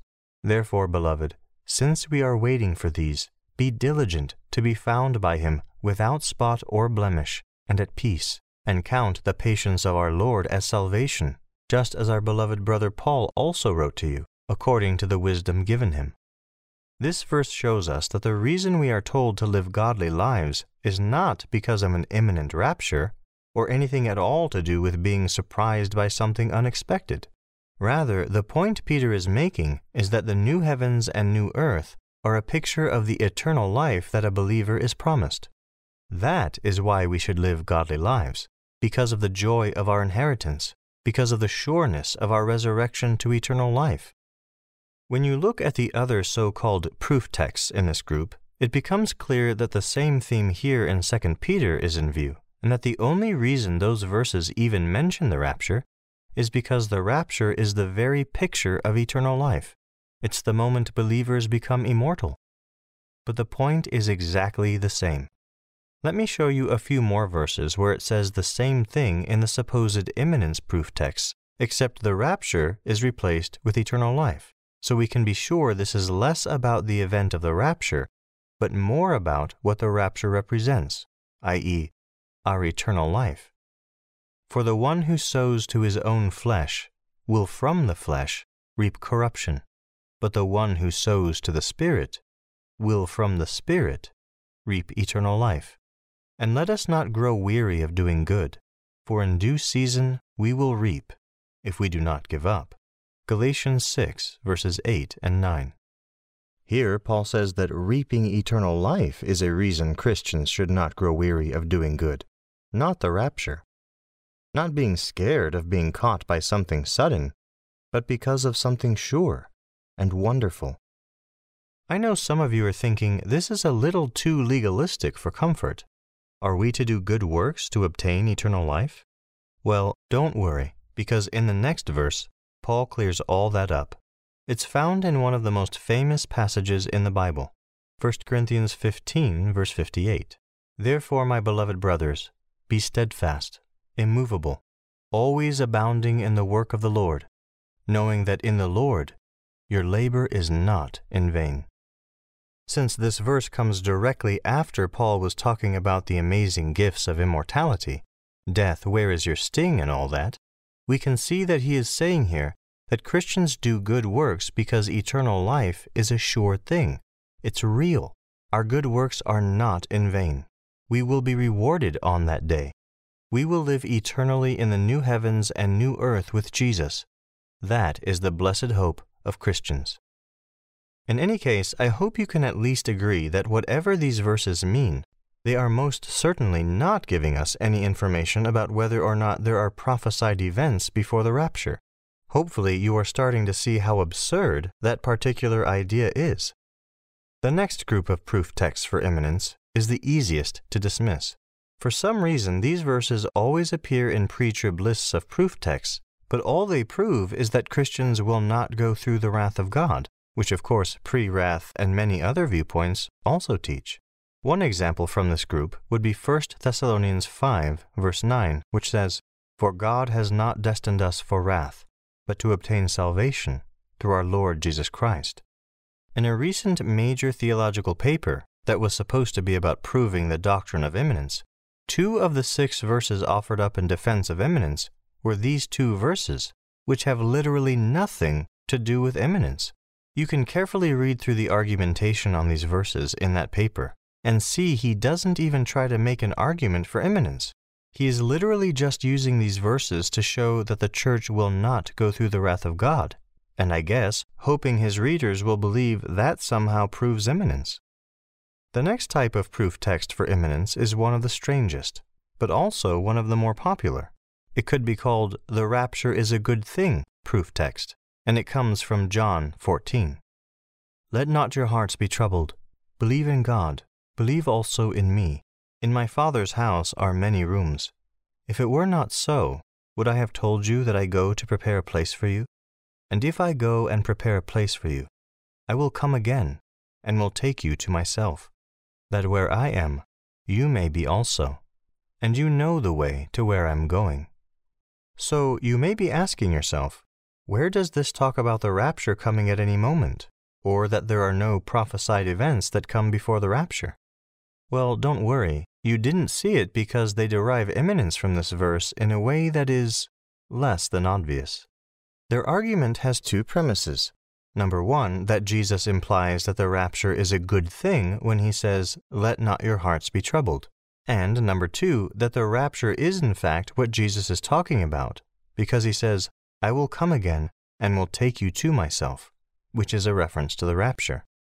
So far, I am in total agreement with these premises.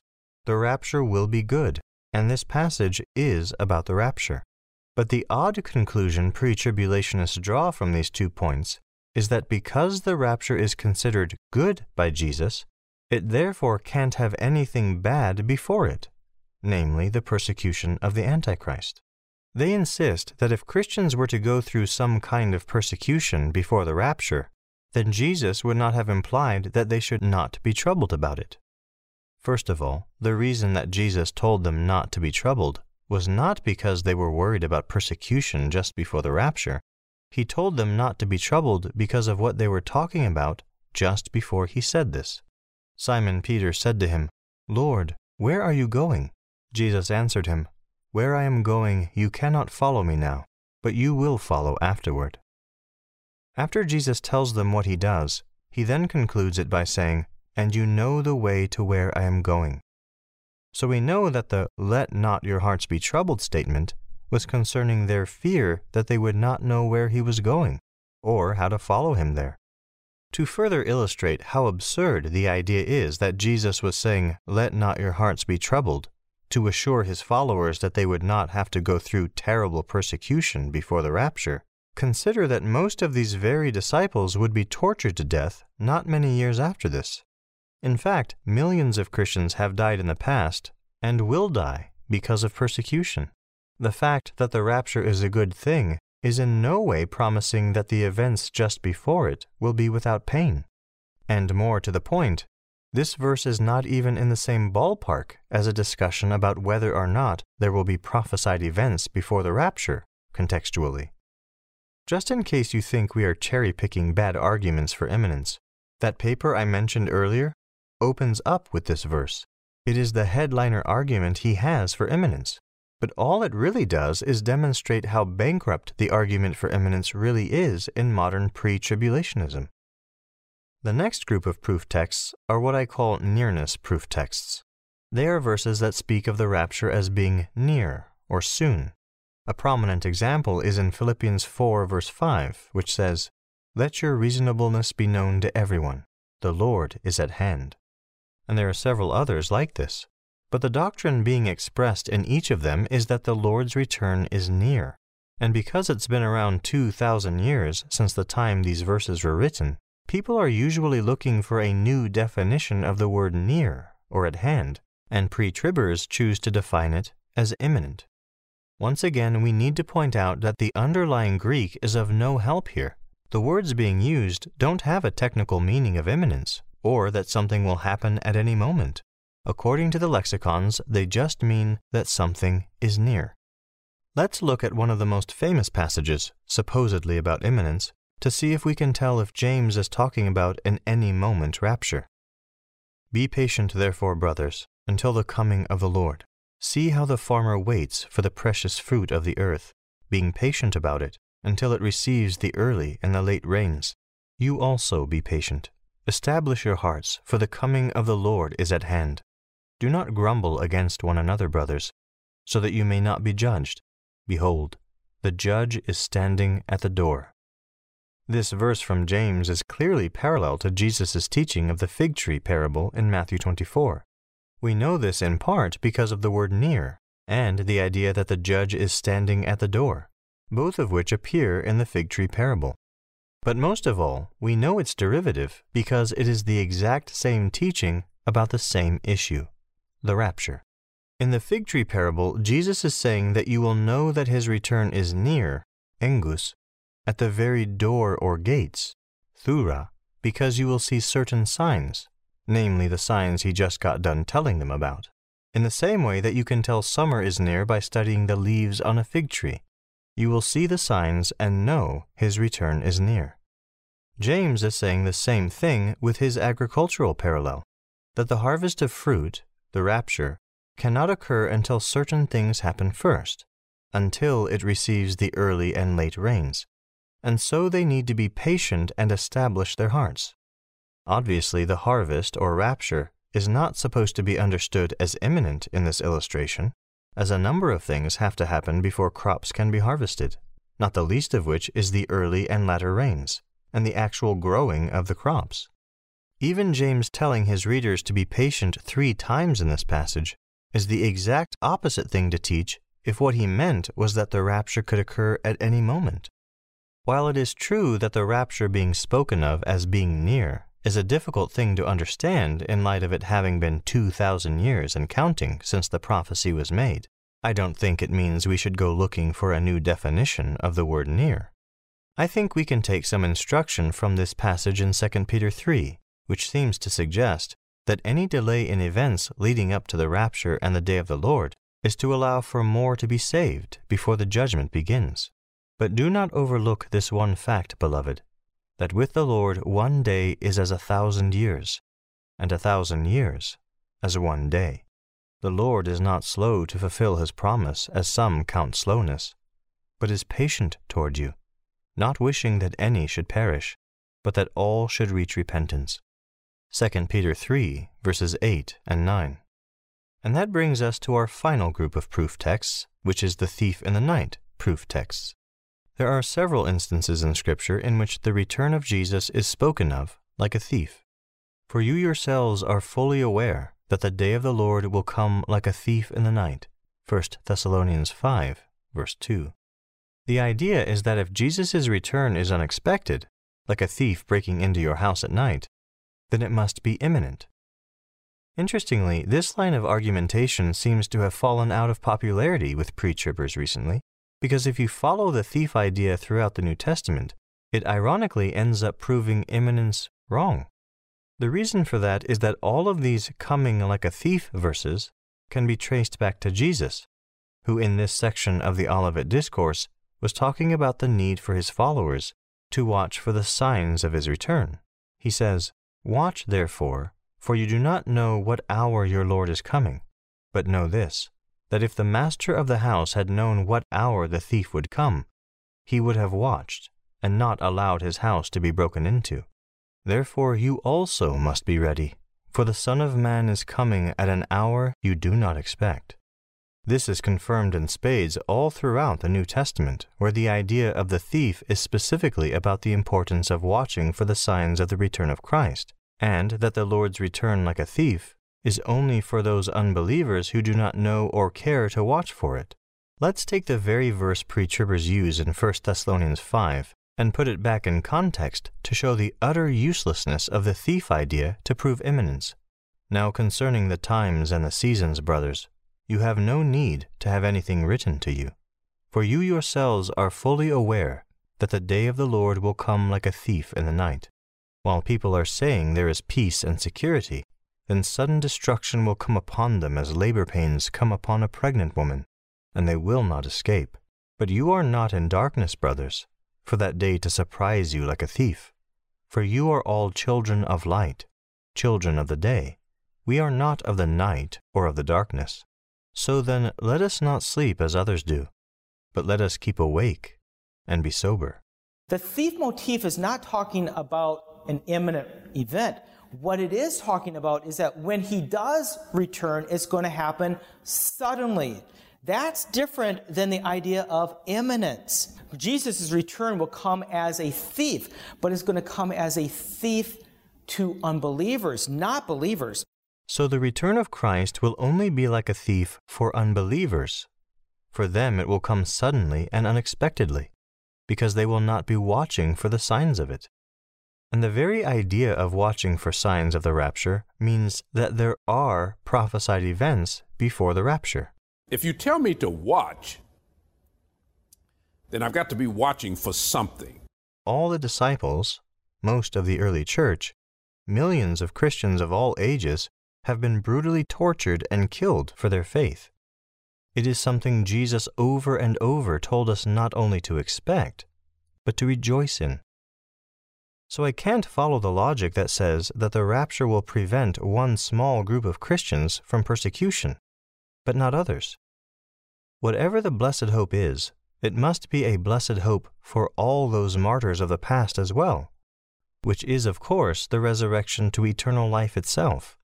I believe that, like the man behind the curtain in The Wizard of Oz, simply revealing to pre tribbers what most pre tribulationists really teach about imminence is enough to understand that the concept of an imminent rapture is a totally new, fraudulent doctrine that needs to be quickly abandoned for the good of the church.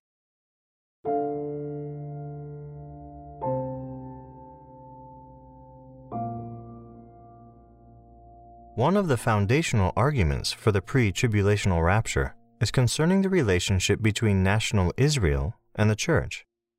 It's based on Daniel 9, verses 24 to 27, where we find the so called 70 weeks prophecy. This prophecy is where we get the concept of a future seven year period in which the majority of the end times events take place. This prophecy in Daniel is about the future of Israel. The weeks, as in the 70 weeks prophecy, are understood to mean groups of seven years. So 70 weeks would be 70 groups of seven years, which works out to 490 years. In Daniel, these 70 weeks are divided, with the first 69 weeks having been fulfilled in the past, and the final week, the final seven year period, still awaiting fulfillment in the future. And during the gap between the first 69 weeks and the final week, there has been something like 2,000 years and counting. This gap of time that we are currently in is commonly referred to as the church age. Most of the proponents of the various rapture positions we have mentioned in this film, like pre trib, post trib, and pre wrath, all agree on the basics of this prophecy that there is a future seven year period in which the end times events will primarily play out and that the seven year period will culminate with God fulfilling his promises to national Israel. I think the scriptures are very clear that God uh, has a future for Israel and that that future is going to be uh, culminated in the millennial reign of Christ on earth after his return. Pre tribulationists, however, have proposed a unique interpretation of this prophecy which supports their view of the rapture. The theory is that God does not work with Israel and the church at the same time. They insist that a hard distinction must be made here, that God has completely and totally paused his dealings with national Israel during the church age. Pre Wrath takes a similar view, with the difference being that Pre Wrath teaches that God has only relatively postponed his dealings with Israel during this church age, not absolutely and that God can and has worked with both the church and Israel during the church age, and that he will continue to do so in the final seven year period. The reason pre tribbers are so insistent that God will absolutely not work with the church and Israel at the same time is because they use that particular idea in one of their arguments for the pre trib rapture, which is that since the 70 weeks prophecy was made to Israel and is about Israel, and since the time between those two sections of the 70 weeks is the church age, they say that when the clock starts on this prophecy again, it will be all about Israel, and so the church must be raptured before it begins. They'll say that God doesn't work with Israel and the church at the same time. Israel is going to be part of the seven year period. Therefore, the church cannot be part of the seven year period. The assumption is that uh, God cannot deal with Israel and the church at the same time. And so, since Daniel's 70th week uh, was part of God's dealing with Israel, the church must not be uh, on earth when uh, Daniel's 70th week begins. Let's start with their premise that because this 70 weeks prophecy was made to and concerning Israel, that the church will not have any part in its fulfillment. One great way to show the complete inconsistency of pre tribulational thinking here is by turning to Jeremiah 31, verses 31 to 34 where we see a prophecy that in many ways is just like the 70 weeks prophecy. For example, it was explicitly given to Israel and was concerning only Israel.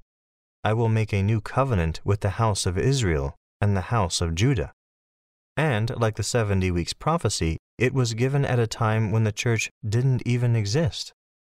But in this case, nearly every Christian agrees that this prophecy applies to the church as well as it is talking about the new covenant instituted by Christ, in which the Spirit of God will dwell within the hearts of men and change them from the inside out. Before I show more evidence that this idea is wrong, I would like you to notice that this critical doctrine among pre tribulationists, that God does not, will not work with Israel and the church at the same time, has no actual proof text like other doctrines do. It is merely an assumption among pre tribulationists, and worse, it's an assumption that they routinely abandon when it suits them. Take, for example, the so called tribulation saints idea. Whenever a pre tribber reads in the Bible about Christians existing within the last seven year period, which is a very frequent occurrence, they call those people tribulation saints, people of various nationalities left behind after the rapture who become Christians. Well, if God won't work with the church and Israel at the same time, how do they explain these tribulation saints? Are they not saved? Do they not have the Holy Spirit? Are the Gentile believers among them not the church? Is God not working with them because he won't work with them and the Jews at the same time? To drive the nail in the coffin of this unbiblical doctrine that God won't work with Israel and the church at the same time, let me simply show you lots of places where the Bible says God works with both groups in the past, in the present, and in the future. In the past, God worked with Israel during the church age in AD 70. Before the death and resurrection of Jesus, during the Old Covenant dispensation, a prophecy was given to Israel concerning God judging Israel with the temple's destruction. Jesus, on a number of occasions, he prophesied the judgment on Israel. When did that happen? In AD 70. God is also working with both the church and Israel at the same time in the present in at least two ways. The first is that God is making Israel jealous and saving a remnant of Jews during the church age. Paul cites the following prophecy about God making Israel jealous through extending his salvation to the Gentiles. But again I ask, didn't Israel understand? First, Moses says, I will make you jealous by those who are not a nation. With a senseless nation I will provoke you to anger. And Isaiah is even bold enough to say, I was found by those who did not seek me. I became well known to those who did not ask for me. Paul responds to Moses's and Isaiah's prophecies, exclaiming God's faithfulness to his promise to Israel. I ask then, they did not stumble into an irrevocable fall, did they? Absolutely not. But by their transgression salvation has come to the Gentiles to make Israel jealous. For I do not want you to be ignorant of this mystery, brothers and sisters, so that you may not be conceited. A partial hardening has happened to Israel until the full number of the Gentiles has come in. God is using the salvation of Gentiles as a means to provoke Israel to come to salvation. And He is in fact saving a remnant through those means at this time. If we look at the last 2,000 years plus, God has been dealing with Israel and the church at the same time. The, the church, defined as the assembly of the Lord, of both Jew and Gentile, God has the gospel going out, and He is gathering the constituents of His kingdom, and He has been doing that. But Israel is still His chosen nation, still His people. They are still under discipline there still is a remnant being saved. The other way God is working with Israel in the present age is by God regathering Israel back to their homeland. A key aspect to this would be the monumental event of the creation of the modern state of Israel in 1948. God has been and continues to this day providentially regathering Jews to their homeland Israel. The prophet Ezekiel prophesied that this would happen in his dry bones prophecy in Ezekiel 37, verses 1 to 14. In 1948, Israel became a nation again. It's fulfilled. These are the dry bones. Of course, the flesh, the flesh part of the prophecy has not been fulfilled. That's going to be the spiritual regeneration of Israel that will happen at the end of the seven year period. But the dry bones part of the Ezekiel prophecy, by the way, Ezekiel's prophecy was made to Israel, but it's being fulfilled during the church age. In the future. This next one cuts to the very core of the matter, since if you can show that God in the future works with both Israel and the church, specifically during the final seven year period, you have refuted the very foundation of this odd doctrine. And while there are many ways to show this, there is one in particular that I like the best, and it is found in Revelation 12, which says, But the woman was given the two wings of the great eagle, so that she might fly from the serpent into the wilderness, to the place where she is to be nourished for a time and times and half a time. The serpent poured water like a river out of his mouth after the woman to sweep her away with the flood. But the earth came to the help of the woman, and the earth opened its mouth and swallowed the river that the dragon had poured from his mouth. Then the dragon became furious with the woman, and went off to make war on the rest of her offspring, on those who keep the commandments of God and hold to the testimony of Jesus. Revelation 12, verses 12 to 17. Here we have a picture of events squarely within the last seven year period and yet, we read that after the dragon becomes furious at his inability to get to the representative of Israel, i.e., the woman, he then goes after the church, i.e., those that hold to the testimony of Jesus. Both groups are obviously on earth at the same time, and obviously during the final week of Daniel, because of the reference to the last three and a half years in verse 14. So it follows that God is in fact working with both groups at the same time in the end times as well. God works with Israel and the church at the same time in the past and in the present. So it shouldn't be surprising that the church will also enter into, with Israel, this future seven year period. The Antichrist is going to go after both groups, not just Israel, but Israel and the church during the Great Tribulation.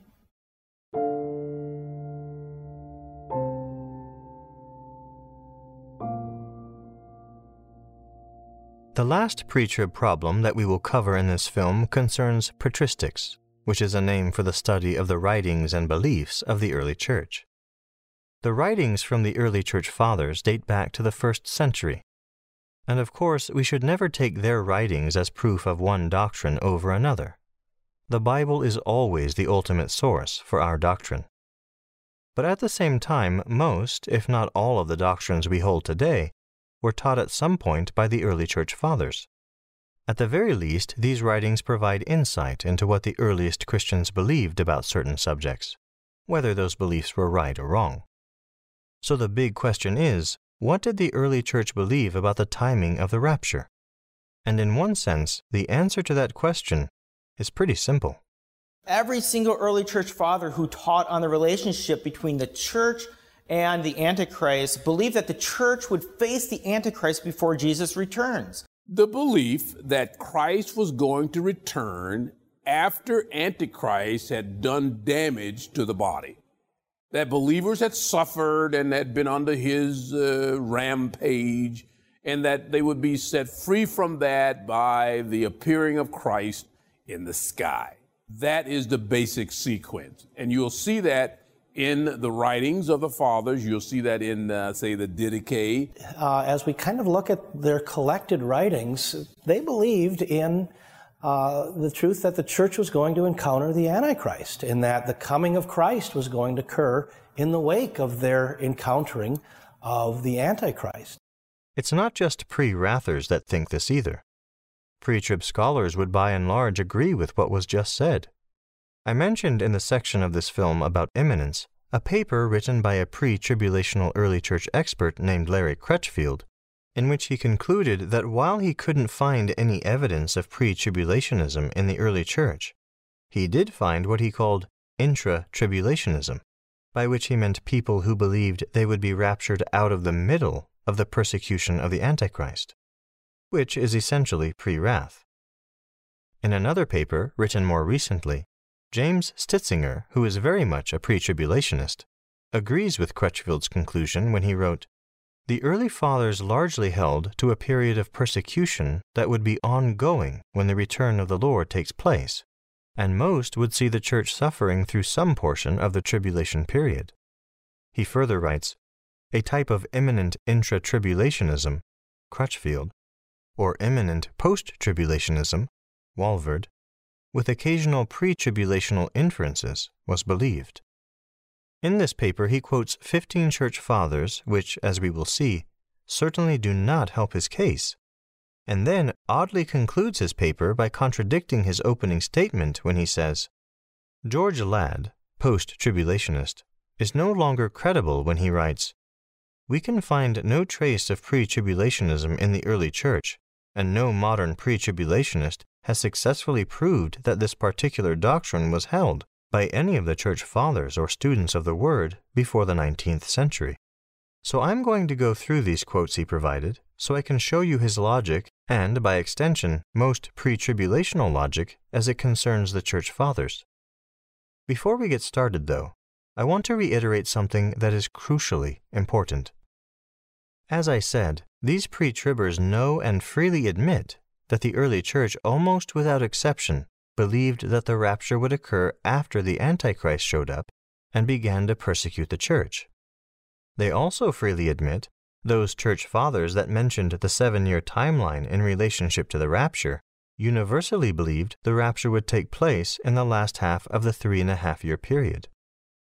So pre tribbers know very well that they will never, ever win an argument about the early church teaching pre tribulationism in any kind of traditional way.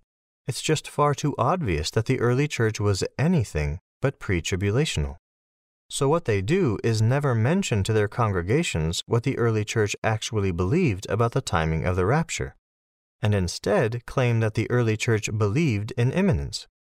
You'll remember that is the idea that Jesus could return at any moment. So the thinking is if they can prove that the early church believed the rapture could come at any moment, they will call that proof of pre tribulationism, even if the church father in question also taught the rapture would occur after the midpoint and after the persecution of the church by the Antichrist, which is the very opposite of pre tribulationism. And as absurd as that premise is, they don't even manage to accomplish that much.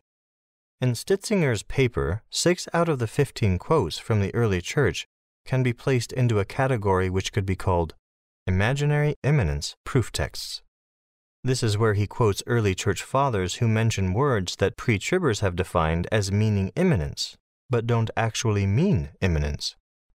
For example, a church father might mention the rapture is coming soon, or that it is near, or that it will be sudden, or that we should watch for it.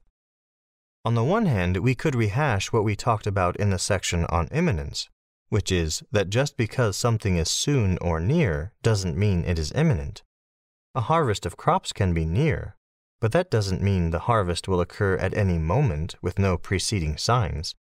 Another way to prove this wrong is by noticing that in most cases, the same writers Stitzinger says believed in imminency also teach in other places that lots of signs will come before the rapture. In other words, when a church father said that the rapture is at hand or near, they clearly didn't mean it was imminent, since they also said there would be lots of prophesied events before the rapture. One of the best ways to illustrate this is with the Didache. The very first document outside of the New Testament is called the Didache, and it was written roughly uh, of the turn of, turn of the first century. In his paper, Stitzinger says the following The final chapter of the Didache provides one of the clearest and most comprehensive statements on imminency. And then he quotes this line Be watchful for your life. Let your lamps not be quenched, and your loins not ungirded. But be ye ready, for ye know not the hour in which our Lord cometh. So the writer of the Didache is simply telling his readers to be watchful and to be ready because they don't know the day or the hour of the rapture. As we have seen, in the pre trib mind, if you are watchful and ready for something, it means that thing could occur at any moment, and that such words in and of themselves are proof of imminence. But if you read the full quote from the Didache, you will see that the writer goes on to name the various signs he wanted them to watch for signs he believed must come before the rapture. By my count, there are 18 events that the writer believed would need to come to pass before the rapture. Most notably, the Antichrist declaring himself to be the Son of God and the persecution of Christians that would follow that event. So you can see the problem. Stitzinger tells his readers that the writers of the Didache clearly and comprehensively taught the rapture could come at any moment, just like he believes. But all you have to do is read a few lines after this quote to find out that the writer actually believed there were multiple things that must happen before the rapture, i.e., the opposite of imminence. This is by no means the only instance of a pre tribulational scholar in a highly respected journal quoting church fathers out of context. It's unfortunately incredibly common. Many have tried to uh, look at some of the the quotes from some of the early church fathers and have tried to say, well, see, it looks like they're uh, pre-tribulational because they hold to imminence, um, which is the idea that uh, Jesus Christ can return at any moment. There are no prophesied events that need to transpire before he returns. And I would suggest to you strongly that the uh, that the early church fathers did not subscribe to an imminent uh, rapture. Conversely, um, many of them understood and made it clear in their writings uh, that there would be a time of coming persecution uh, before believers would be raptured. The centerpiece of pre tribulational church father quotes, though, is from Pseudo Ephraim, and I should mention that we have moved well beyond the early church at this point. This particular quote was from the Middle Ages, and it is almost certainly a forgery. Pseudo Ephraim. Thousands of dollars spent, countless hours spent searching every historical record we could find for a reference or proof of the pre trib position. They come up with a document that's called pseudo Ephraim. Pseudo means false. So here is a writing ascribed to a man named Ephraim that everybody knows he didn't write it. And it supposedly is proof of a pre trib rapture. There are lots of writings written by somebody who wanted it to be more important than it really was, so he puts the name of an important person on it in order to give it legitimacy. We have lots of those writings.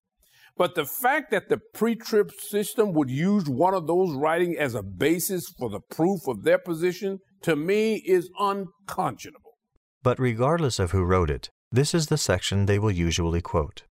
All the saints and elect of God are gathered together before the tribulation which is to come, and are taken to the Lord, in order that they may not see at any time the confusion which overwhelms the world because of our sins. Stitzinger says the following of pseudo Ephraim in general. It describes the imminent rapture, followed by three and a half years of great tribulation under the rule of Antichrist, followed by the coming of Christ, the defeat of Antichrist, and the eternal state. Let's talk about the before the tribulation quote first. As we discussed at the beginning of this film, the word tribulation has only recently been used to refer to the entire seven year period, like the way modern pre tribbers use it. And if pseudo Ephraim did mean to refer to the entire seven year period when he used this word tribulation, it would be the earliest recorded instance of the word being used that way. The Greek word thlipsis, or tribulation, is used in many ways in the Bible. It can refer to the wrath of God, general persecution, or earthly worries. It depends on the context. So the question that Stitzinger forgets to ask here is what does this writer mean when he uses the word tribulation?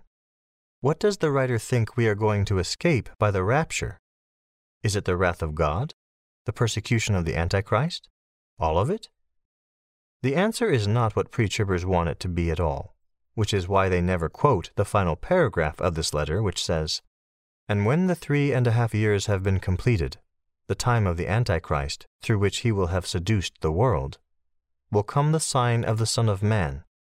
And coming forward, the Lord shall appear with great power and much majesty, and also even with all the powers of the heavens, with the whole chorus of the saints with those who bear the sign of the Holy Cross upon their shoulders, as the angelic trumpet precedes him, which shall sound and declare, Arise, O sleeping ones, arise, meet Christ, because his hour of judgment has come, Then Christ shall come, and the enemy shall be thrown into confusion, and the Lord shall destroy him by the Spirit of his mouth. Now remember, Stitzinger said that this writer said that the rapture would be followed by three and a half years of rule under the Antichrist. But this shows that the writer believed that the rapture, where the sleeping ones arise at the angelic trumpet sound, would occur after the three and a half year period. So that's either mid trib, pre wrath, or post trib. The only thing it really can't be is pre trib. When I looked at the document and studied it, it seemed to me that it argued more for a mid trib rapture or a rapture that was certainly not pre tribulational. It didn't seem to me to support the idea that there was going to be a rapture before the seventh week even started. There are actually a couple of ways to check our facts here. The first is this idea about being thrown into confusion. Here in this last paragraph, this confusion is what happens after the rapture. The author equates the judgment of the world and the wrath of God with confusion. And if we go back up to the quote pre tribbers always use, we can see something interesting when it says, All the saints and elect of God are gathered together before the tribulation which is to come, and are taken to the Lord, in order that they may not see at any time the confusion which overwhelms the world because of our sins.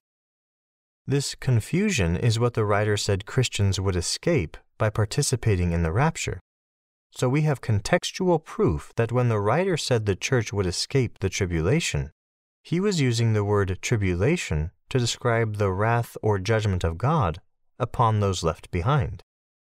We certainly know he wasn't talking about escaping the Antichrist or persecution, since he absolutely believed the church would face the Antichrist before the rapture. So once again, the pre tribs swing and miss when it comes to the church fathers. Another five of his 15 quotes in this paper are from about 1586 to 1795. They are quotes from premillennial historicists who believe in something called the pre conflagration theory. Now, on the one hand, these quotes are irrelevant because they are all things that pre wrathers believe too. Take, for example, this quote from Peter Jurieu, who died in 1713. Christ would come in the air to rapture the saints and return to heaven before the battle of Armageddon. This quote may be a problem for some post tribulationists, but pre wrathers, like pre tribbers, believe that the rapture will happen well before Armageddon. That is, the rapture happens, and then Armageddon happens later on.